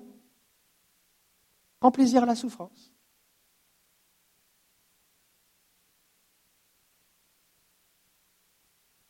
Des fois, les gens arrivent, en tordant leurs pensées, à commencer à accepter la souffrance, à l'accepter comme Ok, Seigneur, c'est ça que tu veux, alors c'est ça que j'accepte. Ce qui est un mensonge. Mais au bout d'un moment, ce qui va arriver, c'est qu'on va arriver au point de rupture. On a tous un point de rupture. Il y a tous un moment où, comme la fable de Job, on va craquer. C'est juste trop. C'est juste trop. Et on va craquer. Et si l'ennemi arrive à t'y pousser, c'est ce qu'il va essayer de faire. Chapitre 6. Job va expliquer les trois, premiers, trois quatre premiers versets, parce qu'il dit, oh, j'aurais aimé mourir, j'aurais aimé pas vivre, pourquoi est-ce qu'il faut vivre, tout ça? Il va dire, si seulement il était possible de peser mon exaspération, si seulement on plaçait tous mes malheurs ensemble sur une balance, il serait plus lourd que le sable de la mer. Voilà pourquoi mes paroles dépassent la mesure. Oui, les flèches du Tout-Puissant m'ont transpercé, mon esprit en suce le venin. Les terreurs de Dieu se rangent en ordre de bataille contre moi. Dans la tête de Job, il y a juste Dieu. Il y a juste Dieu. Il dit, mais c'est tellement terrible ce qui m'arrive. C'est pour ça que je, dis des choses qui dépassent mon entendement. Je continue d'espérer en lui, mais ça me dépasse. Il a l'impression que Dieu est en ordre de bataille contre lui. Il va même dire au verset 9 que Dieu consente donc à m'écraser, qu'il libère sa main et m'achève. Il me restera au moins une consolation, une joie, malgré la douleur dont il m'accable, c'est que jamais je n'ai négligé les paroles du Saint. Lui, dans sa tête, c'est Dieu, parce qu'il n'y a personne d'autre. Ça fait plusieurs fois que je le dis, hein C'est normal. Il va dire au verset 11, Aurais-je encore la force d'espérer? Quelle sera ma fin pour que je veuille persister à vivre? Ma force serait-elle aussi résistante que la pierre? Mon corps serait-il en bronze? Je veux dire, après tout, tout le monde a un point de rupture. Je suis quand même un être humain. Et que je m'accroche à Dieu, mais je trouve ça vraiment difficile. Et est-ce qu'on peut accepter que c'était difficile ce qu'il vivait?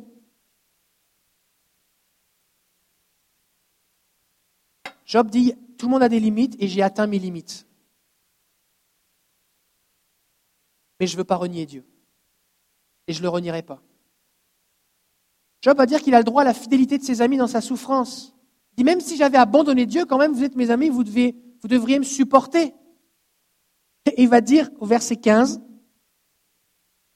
Mes frères m'ont trompé comme le fait un torrent, comme les cours d'eau qui disparaissent. Il va dire, ses, ses amis sont comme un ruisseau qui sèche au soleil. Au moment où il en a besoin, il n'y a plus rien. Il va même dire qu'ils sont une source de souffrance pour lui. Et au verset 21, il va leur dire, De fait, maintenant, vous n'êtes pas vraiment présent pour moi. Vous voyez mon angoisse et vous en êtes tout effrayé. Et en fait, ce qui se passe, Job dit, vous, vous avez peur.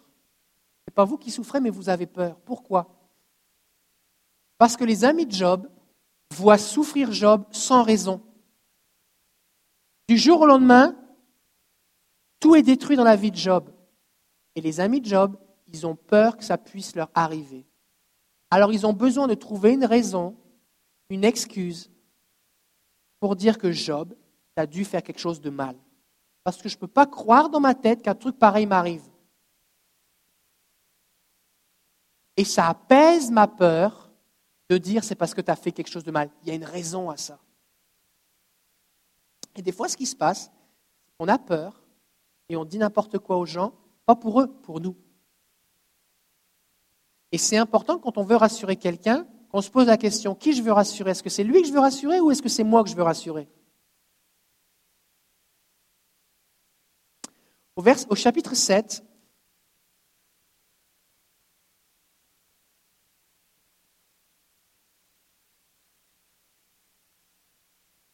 chapitre 7, ça nous dit que Job est même accablé pendant la nuit.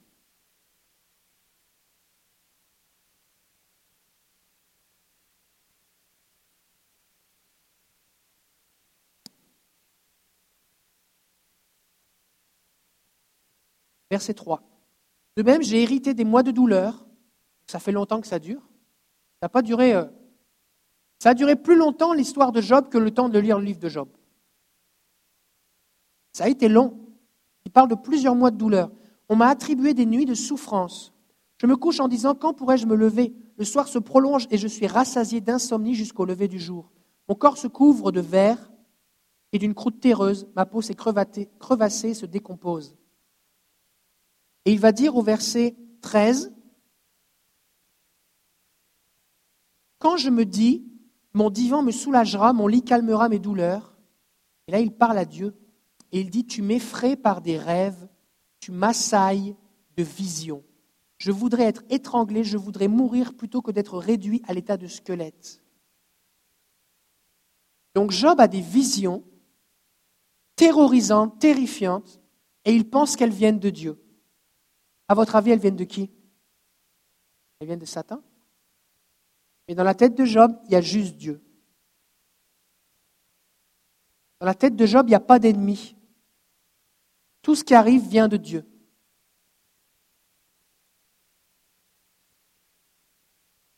Chapitre 8. Alors là, il y a un autre ami qui parle, c'est Bildad. Alors lui, il n'est pas mieux qu'Eliphaz. Et pour le rassurer, pour le réconforter, il va lui dire au verset 4, Si tes fils ont péché contre lui, il les a livrés aux conséquences de leur révolte. Tous tes enfants, ils sont morts, c'est parce qu'ils avaient péché. Eux, ils sont morts parce qu'ils avaient péché, mais mes enfants, moi, ils sont vivants parce qu'eux, ils pêchent jamais. Est-ce que c'est réconfortant? Pas réconfortant. Et Job va lui dire, pardon, Bildad va dire à Job, que Job vivait dans une illusion. Au verset 14, il va lui dire, pardon, verset 13, Voici ce qui arrive à tous ceux qui oublient Dieu et l'espérance de l'impie s'évanouira. Ses certitudes sont fragiles, sa sécurité n'est qu'une toile d'araignée. Il s'appuie sur sa maison, mais elle n'est pas solide. Il s'y cramponne, mais elle ne résiste pas. Ce que cet homme va lui dire dans tout le texte, va lui dire, en fait, tu vivais dans l'illusion, Job. Toi, tu pensais que tout allait bien dans ta vie, que tu étais juste et tout ça, mais c'est pas vrai. C'est comme quelqu'un qui s'appuie sur une toile d'araignée. Voilà, ça a craqué. Ça prouve bien que ta vie, là, il n'y avait rien du tout. C'est juste une façade. C'était creux, il n'y avait rien. Il va l'accuser. Il va lui dire au verset 13 qu'il a oublié Dieu. Alors que ce n'est pas vrai. Alors après tout ça, la souffrance, le deuil, le désespoir, sa femme qui lui dit maudit Dieu, son ami qui l'accuse, euh, les, les démons qui viennent le harceler, les rêves, la frayeur, la douleur qui dure pendant des mois, ses amis qui l'accusent, au bout d'un moment, au chapitre 9, Job devient amer. Il devient amer. Il trouve que Dieu, il dit c'est injuste. Il dit Seigneur, tu es souverain, mais j'ai l'impression que tu n'as aucune compassion. Et au verset 23, il va dire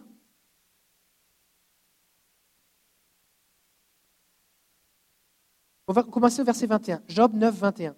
Suis-je intègre? Je ne le sais pas moi-même. Je ne sais même plus, je sais même plus qui je suis. Je suis dégoûté de mon existence. Qu'importe après tout. En effet, j'ose le dire, et là il parle de Dieu, il extermine l'homme intègre aussi bien que le méchant. Si un fléau donne subitement la mort, il se moque de la détresse des innocents. Job va exprimer une vision, ce qu'on appelle déiste du monde. C'est-à-dire qu'en fait, Dieu, lui, il n'en a rien à faire des gens. Dieu a créé la terre, il a mis les, les principes et les lois naturelles, et il est parti en vacances. Débrouillez-vous avec vos problèmes. Dieu ne s'intéresse pas à nous. Dieu m'a oublié, Dieu m'a abandonné. Et souvent on pense ces choses-là quand on souffre. Mais ce n'est pas vrai, parce que Dieu est proche de celui qui souffre. Il entend la voix des larmes, dit la Bible. Ce sont des mensonges. Et là, il y a un verset clé, c'est le verset 24. Il va dire, La terre est livrée entre les mains du méchant, il aveugle ses juges. Donc, c'est pense que Dieu aveugle les juges pour que le méchant puisse prospérer. Et il va dire, si ce n'est pas lui, qui est-ce donc? Si ce n'est pas lui, qui est-ce donc? Et nous, on le sait qui c'est. Le problème, c'est que Job, lui, il ne le savait pas.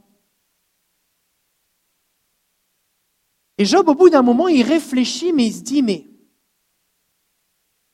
ça se peut pas. Ça se peut pas que ce soit Dieu qui me fasse vivre tout ça. Mais c'est qui alors? Et on voit ici que Job donc n'a pas cette compréhension du monde spirituel parce que dans sa tête il y a juste Dieu. Il voit pas d'autre possibilité. Mais il se dit il doit y en avoir une autre et je ne la connais pas. Et quand on ignore l'ennemi, on attribue tout à Dieu et la souffrance nous amène à lui en vouloir. Au verset 34, il va voir Dieu comme avec un bâton. Il va dire qu'il retire son bâton de dessus de moi, que ces terreurs ne me tourmentent plus. Il dit c'est Dieu qui me tape. Et du coup, il va dire je préfère rester tout seul. Verset 35, il va dire, s'il arrête de me taper avec son bâton, Job 9, 35, alors je parlerai sans avoir peur de lui, mais ce n'est pas le cas, et je reste seul avec moi-même. Quand on croit des doctrines de démons, ou qu'on enseigne des doctrines de démons, ou qu'on communique aux gens qui souffrent des fausses théologies, qu'est-ce que ça fait? Les gens ont peur de Dieu et ils restent tout seuls. Ils se privent du réconfort, du soutien et de l'aide que Dieu voudrait leur, donner. Récemment, j'ai rencontré quelqu'un, c'est pas un chrétien, quelqu'un dans mon quartier. La personne souffrait. Marchait avec une canne. vous avez une canne Oui, euh, j'ai une canne, et puis euh, j'ai fait un faux mouvement, puis il y a quelque chose qui a craqué dans ma jambe, il y a du sang à l'intérieur, il y a une hémorragie, c'est très douloureux, je souffre vraiment beaucoup. Oh, je dis, euh, est-ce que je pourrais prier pour vous? Et la personne m'a répondu, non, il faut que je souffre, comme le Seigneur a souffert pour nous, il faut que je souffre. Quand tu crois n'importe quoi, tu te prives du secours de Dieu.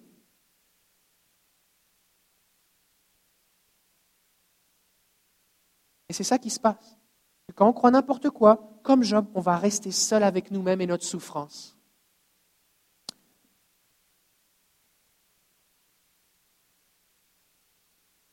Chapitre 20 et 22, alors là on saute parce que, les amis vont, vont se relayer les uns les autres pour dire t'es un méchant, t'es un méchant, t'as dû faire quelque chose de mal. C'est ça pendant 10 chapitres, d'accord? C'est pour ça qu'il faut du courage pour lire Job parce qu'à un moment on dit comme ok. Euh. Mais il faut, il faut lire les bons versets, ok? Il faut tout lire, mais il faut bien décortiquer. Au chapitre 20 et 22, donc c'est un dialogue à chaque fois entre les amis et Job. Non, je n'ai pas péché, mais si tu as péché, mais non, je n'ai pas péché, mais si tu as péché. Verset 22, chapitre 22, pardon. Job, alors là, ce qui se passe, c'est qu'ils vont parler du fait que les méchants seront jugés, mais on les voit prospérer. Et Job va commencer à se comparer. Pourquoi? Parce que ses amis le comparent tout le temps. Alors lui va commencer à se comparer. Et là, ce que ça va développer, ça va développer dans son cœur de la colère, parce que ça lui semble injuste que lui souffre alors qu'il y a des méchants qui ne souffrent pas. Et quand quelqu'un est malade ou souffre, la comparaison, c'est destructeur. Parce que ça n'aide pas les gens à s'approcher de Dieu. Donc il ne faut pas se comparer. Au chapitre 23, il va dire Ma plainte est une révolte. Et ce qui se passe, c'est que il n'a toujours pas trouvé la réponse, mais si ce n'est pas lui, qui est-ce donc? Il n'a pas trouvé la réponse, donc il pense toujours que c'est Dieu. Il aimerait ça que ce soit quelqu'un d'autre, mais il n'a pas trouvé la réponse encore. Alors, la colère continue de se développer. Il maudit pas Dieu, il ne se révolte pas contre lui, mais cette injustice se développe. Et alors là, il se dit, mais moi j'aimerais ça le trouver, Dieu, j'aimerais ça argumenter avec lui. Il est passé de j'ai peur de lui à dire, mais là, Seigneur, moi j'aimerais ça te parler. Parce que ce que tu fais, ça n'a pas d'allure. C'est pas juste ce que tu fais. Et là, il va dire, mais si je pouvais le trouver, si je pouvais savoir argumenter avec lui, je le cherche, mais je ne le trouve pas. En même temps, il dit je le cherche, mais en même temps j'ai peur de lui. C'est chapitre 23, verset 15. Il va dire, voilà pourquoi je suis terrifié en sa présence. Quand j'y réfléchis, j'ai peur de lui.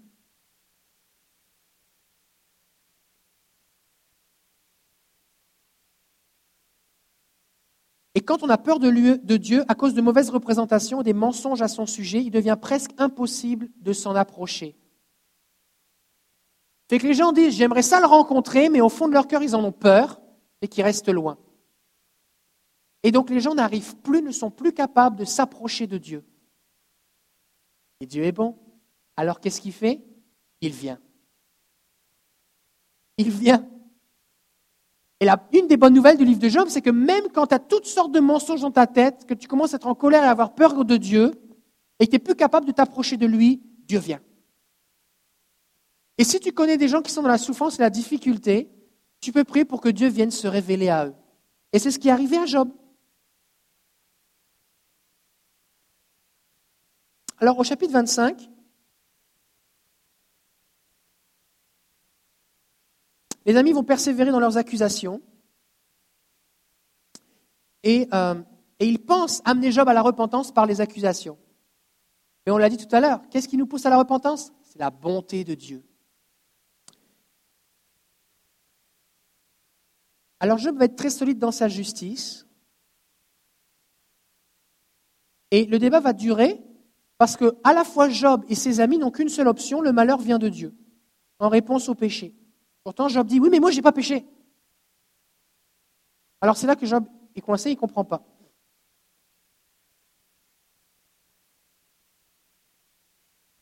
Job va devenir découragé, parce que si tu confesses des péchés imaginaires, ça ne va rien changer. Tu peux confesser, des fois on dit aux gens, confesse des péchés. Les gens vont confesser même des péchés qu'ils n'ont pas faits. Ils sont découragés parce que je dis, j'ai confessé tous les péchés du monde et je suis encore malade. Parce que ce n'est pas la solution. Alors au chapitre 32, Eliou va être en colère, et lui c'est le plus jeune. Et voyant que les autres amis de Job n'arrivent pas à le raisonner, alors lui, il va massacrer tout le monde. Il va dire, vous les vieux là, vous n'avez rien compris, vous êtes trop, trop gentils avec lui, c'est vraiment un méchant, c'est un pécheur, s'il est malade, c'est sûr parce qu'il a péché, et là il va, couper la tête de tout le monde. Il va dire, tu sais, dit, tu dis Job que tu ne sais pas pourquoi Dieu te punit, mais Dieu parle et tu n'écoutes pas. Verset 14. Ta souffrance, c'est même un avertissement de Dieu. Si tu souffres, c'est forcément un message de Dieu. Verset 37, il va lui dire, ta souffrance devrait te pousser à te repentir, mais au contraire, tu te révoltes contre Dieu. Il va lui dire au verset 18, ce n'est pas parce que tu es riche que tu es au-dessus des jugements de Dieu. Pour qui tu te prenais, Job? Parce que tu avais de l'argent, que, que tu ne devais pas examiner ton cœur? Il va remettre en cause l'intégrité de Job. Et il va même lui dire au verset 7, Job, tu bois la méchanceté comme de l'eau. Il, va massacrer tout le monde, Eliou. Et Eliou, lui, ce qu'il pense, c'est que son rôle, c'est de défendre Dieu. Comment est-ce que je peux laisser Job insulter Dieu? Et il va prendre la cause de Dieu, il va se faire l'avocat de Dieu, comme si Dieu avait besoin de quelqu'un pour se défendre. Il va lui dire, verset 15, chapitre 36, on approche de la fin. Il va lui dire, Cependant, Dieu délivre le malheureux par son malheur même,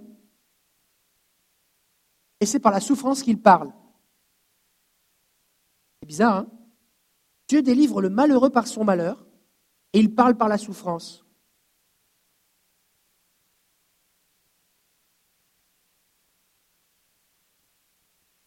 Dieu, il est celui qui parle par la souffrance, il fait mal aux gens, c'est comme ça qu'il est.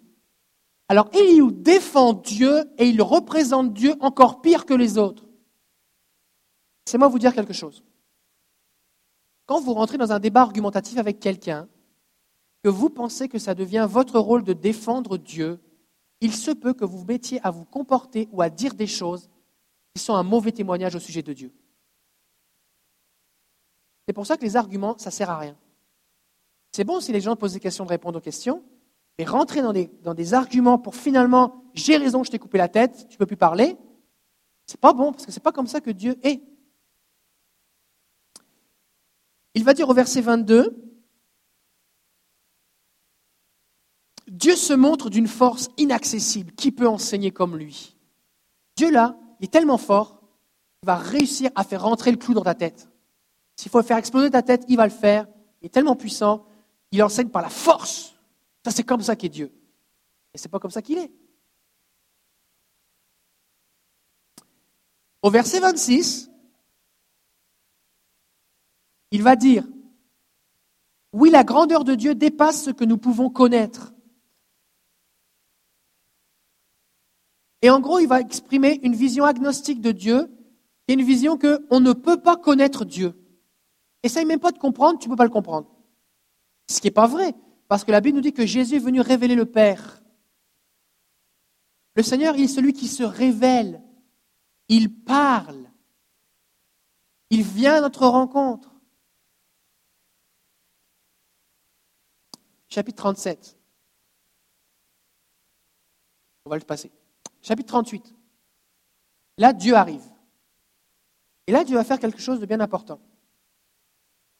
Les amis de Job ont présenté Dieu comme lointain, distant, inaccessible, dur, violent, sans compassion. Et là, Dieu va se défendre lui-même. Et il va parler avec Job, il va dialoguer avec lui. Et Job va dire à deux, reprises, euh, pardon, Dieu va dire au chapitre 38, là c'est un verset aussi important, vous devez le retenir, c'est le verset 2. On commence au verset 1. L'Éternel répondit à Job du milieu de la tempête et il dit Qui est celui qui obscurcit mes plans par des discours dépourvus de savoir? Mets donc une ceinture autour de ta taille comme un vaillant homme, je t'interrogerai et tu me renseigneras. Et là, Dieu est tanné que tout le monde dise n'importe quoi à son sujet. Est-ce que vous allez arrêter de dire n'importe quoi à mon sujet? Alors, c'est Dieu qui vient et il parle.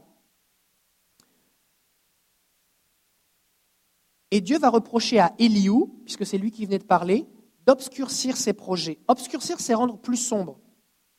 Donc les projets de Dieu sont mieux que ce que Eliou présente. Et le fait de mal représenter Dieu, c'est grave pour Dieu.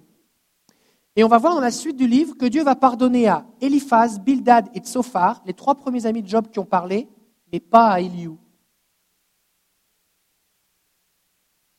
Il va leur dire, tu vas faire des sacrifices, Job, tu vas prier pour eux, et je vais les pardonner, ces trois-là. Mais lui, là, il est allé trop loin. Et donc Dieu ne pardonne même pas à Eliou, celui qui prétendait être le défenseur de Dieu.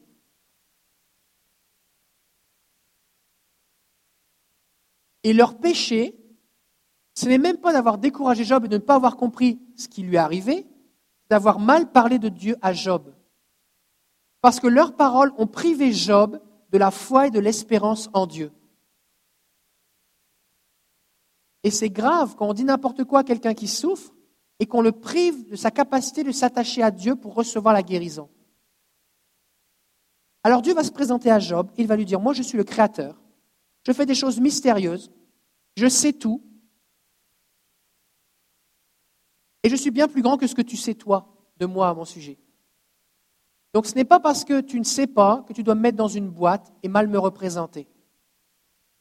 Il dit, moi je suis celui qui donne à manger aux animaux et je prends soin aussi des humains. Ce n'est pas vrai que je suis sans, tendresse, sans compassion.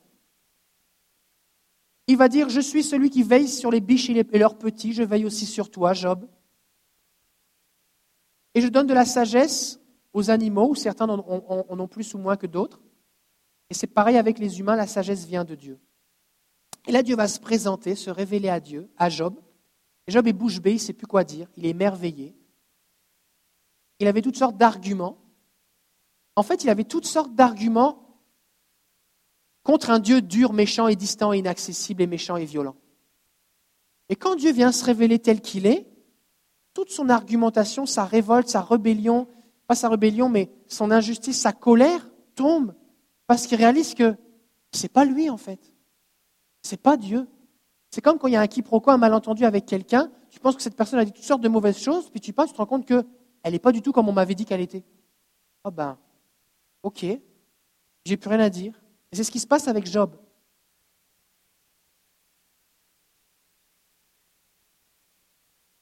Et Dieu va lui dire au, il y a un verset ici aussi important, le verset 8 du chapitre 40.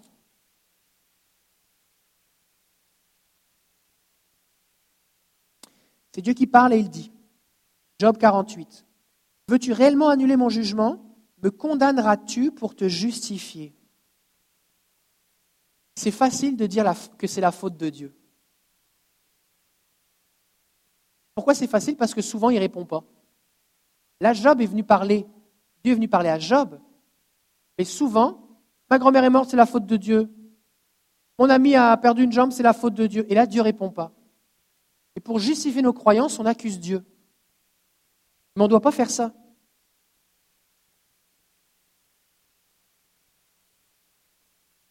Alors Job, au verset chapitre 42, va dire, bon, ben, j'avais entendu parler des choses de Dieu, mais maintenant j'ai vu le Seigneur. Ma perception de Dieu est vraiment différente. Et Dieu ne va pas faire de reproche à Job, parce que Job a vraiment souffert. La seule chose qu'il va lui dire, il va dire, tu parlais de choses que tu ne connaissais pas. Tu étais ignorant. Et Dieu va demander à Job de prier pour ses amis pour que Dieu leur pardonne. Mais il ne doit pas prier pour lui-même ni faire de sacrifice pour lui-même. Dieu ne lui en veut pas pour son ignorance. C'est une bonne nouvelle. Est-ce que des fois vous découvrez des choses que vous ne saviez pas Dieu ne nous en veut pas. Ah, merci Seigneur. C'est correct qu'on apprenne des nouvelles choses. Et c'est important qu'on réfléchisse à ce qu'on dit de Dieu au sujet de Dieu. Et la souffrance, en fait, révèle nos conceptions de Dieu. Au moment où je souffre, ce qui s'exprime de mon cœur, c'est quoi? C'est ce que je pense sur Dieu.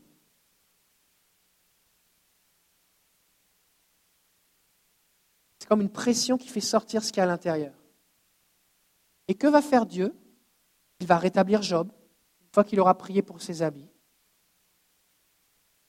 On ne parle plus du diable.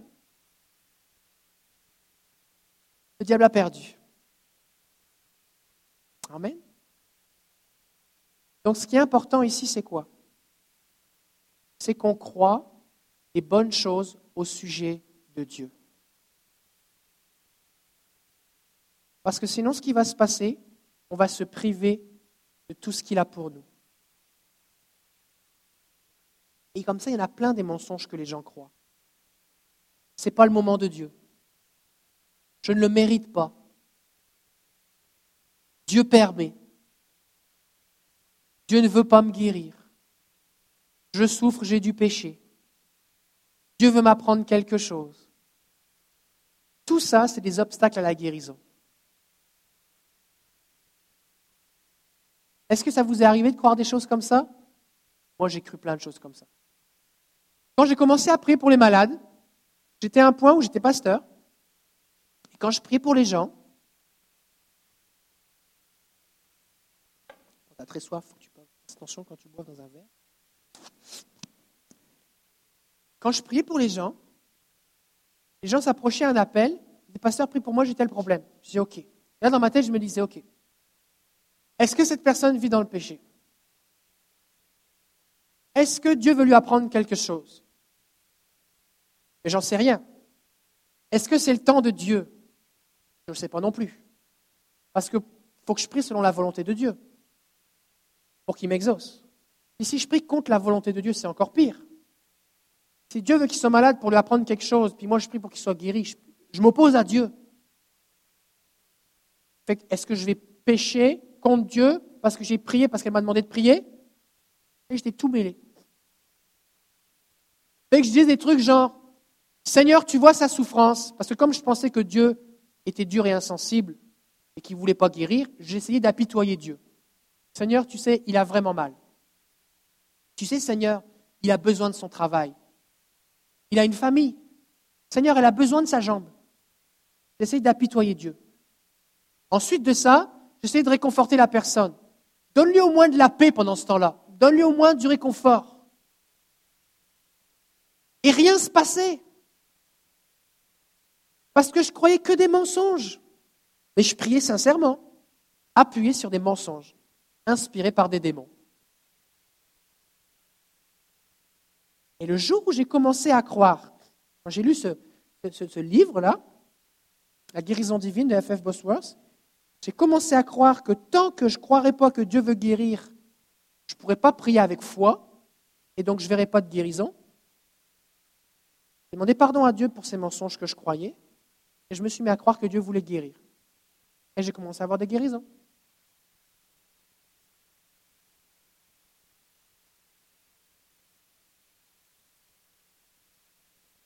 Parce que tout ce qui fonctionne pour le salut, ça fonctionne pour la guérison. Si tu dis à quelqu'un, si toutes et tous, à un moment, vous étiez perdu. Combien si vous étiez perdu avant?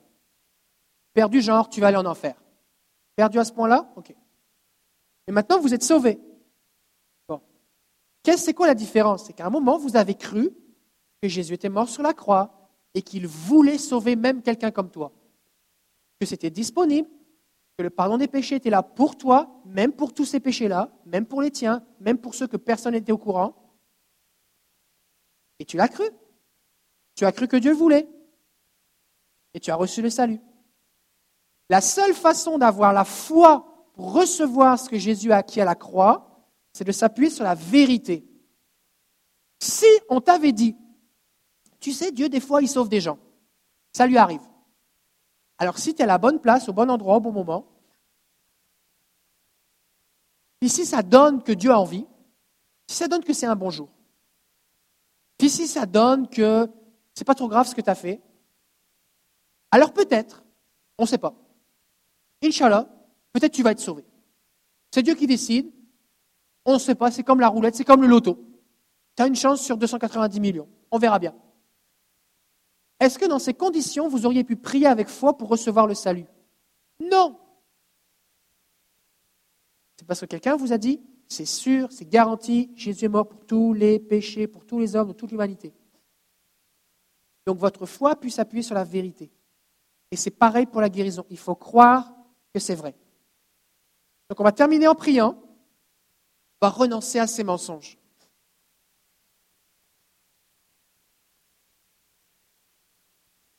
Ça semble ce que je, ce que je viens d'enseigner ce matin moins excitant que juste guérir des malades et faire pousser des jambes.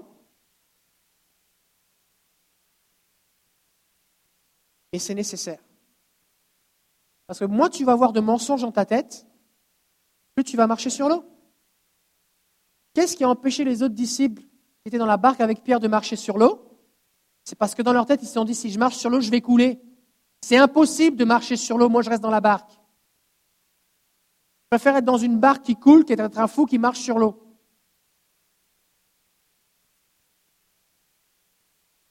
C'est vrai. Alors que Pierre a décidé de croire ce que disait Jésus. Mais je comprends rien, c'est pas grave, Jésus l'a dit. Et ce qu'on va faire, c'est que si vous avez identifié des mensonges que vous avez crus, Je vais vous demander de vous lever à votre place. Vous dites, ben moi j'ai réalisé que des fois j'ai cru que... Moi c'est vrai, je croyais que des fois Dieu a envie, des fois Dieu n'a pas envie, des fois c'est le bon moment, des fois c'est le temps de Dieu, euh, des fois c'est parce que j'ai dû faire quelque chose, ou je suis pas assez ceci, ou je suis pas assez cela. Euh, Dieu ne veut pas me guérir, je ne le mérite pas, euh, Dieu a permis, Dieu permet, c'est parce qu'il veut m'apprendre quelque chose. Si vous avez cru ces choses-là dans votre tête, levez-vous votre place et on va prier ensemble.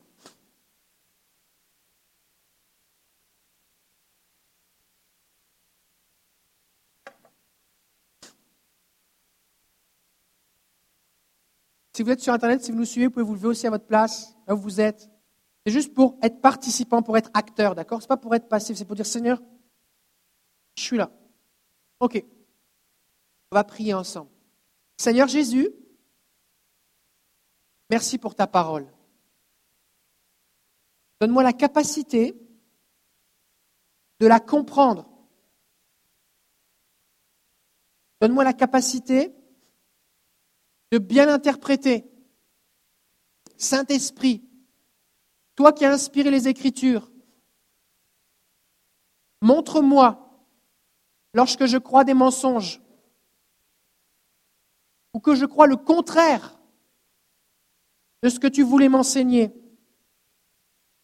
Je renonce aujourd'hui aux doctrines de démons, aux mensonges, que ce n'est pas le moment de Dieu pour me guérir ou pour que je guérisse des gens. Je décide de croire la vérité, que c'est aujourd'hui le jour de la guérison. Je renonce au mensonge, que je ne mérite pas d'être guéri, et je décide de croire que Jésus a tout payé pour moi et que c'est une grâce que je sois guéri. Je renonce au mensonge que Dieu permet ma maladie pour m'instruire ou pour me discipliner. Mais je décide de croire que Dieu est bon, qu'il m'aime et qu'il me parle et pas avec la souffrance. Je renonce au mensonge que Dieu est cruel et qu'il laisse l'ennemi me tourmenter.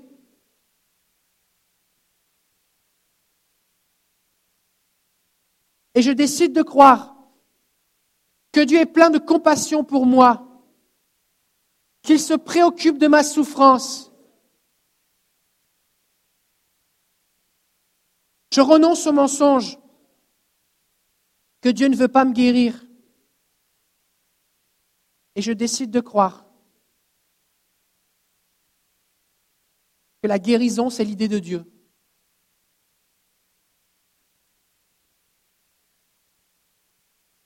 Je renonce au mensonge que ma maladie et ma souffrance sont les conséquences de mon péché.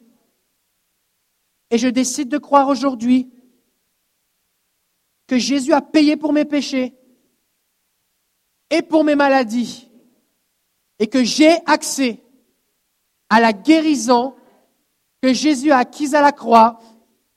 Au nom de Jésus, Amen. Je prie, Amen. On va prier. Seigneur Jésus, je prie maintenant pour un renouvellement des pensées. Je prie que par ton esprit maintenant tu viennes changer ces pensées que chaque fois qu'elles vont se manifester, elles puissent être identifiées, être renoncées et abandonnées, que chacun ici puisse marcher dans la vérité au nom de Jésus, et que l'ennemi ne puisse plus se dissimuler dans les ténèbres, et que chacun puisse dire ce n'est pas vrai lorsqu'il fait face à un mensonge. Et que chacun puisse agir non pas d'après son expérience, mais d'après la vérité. Je prie pour qu'ainsi il y ait une multiplication de l'onction de guérison en eux et au travers d'eux. Au nom de Jésus. Amen. Amen. Alléluia.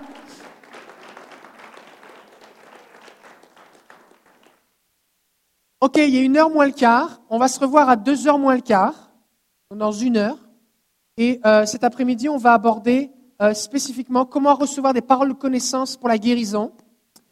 Et euh, vous allez en recevoir et vous allez prier pour les malades et les malades vont être guéris. C'est bon? Et qu'on se revoit plus tard. Que Dieu vous bénisse. À bientôt.